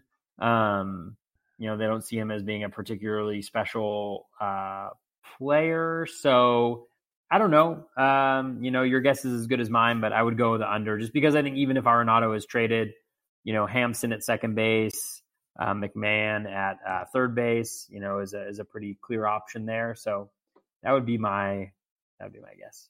Yeah, I just don't know where it's going to happen for him, unfortunately. And the last question of the night: North Shore Havoc, Corey Seager. How much value? Uh, how much is value there given the depth of the position and the injury history? He's currently going at this uh, 19th shortstop pick 165. Uh, the projection system's giving him 24 homers, 84 runs, 85 or 85 runs, 84 RBIs by Steamer, 278 average um, in 147 games, ATC 132 games. I'd probably agree with ATC a little more because I just don't trust Seager in his health ever, and I just don't own Seager because I don't want to deal with it. That's just always been me. Maybe there is value because we know how good he can be as the 19th source about the board, going ahead of Kevin Newman. Maybe there is value there. It's just a headache I don't want to deal with at that point in the draft. Uh, what are your thoughts on Corey Seager? Yeah, I, am not really interested in Seager. I just don't see anything special about the profile at all. Like batting average is the place where he has a little bit of upside, but he's never really shown really strong power. He's never really shown speed. Um, and you know, and like 165 is obviously really late, but look at some of the guys that are going like, you know, around him. Like um, Kyle Hendricks as a pitcher is right around there. Uh, you have Lorenzo Cain going right around there. Um, Ryan McMahon going around there. So you know, like I could see taking him if you if you're just waiting on shortstops, but it's just not, there's nothing special in the profile. Just don't see like take Edwin Encarnacion as your first baseman. You know, take Justin Turner at third base.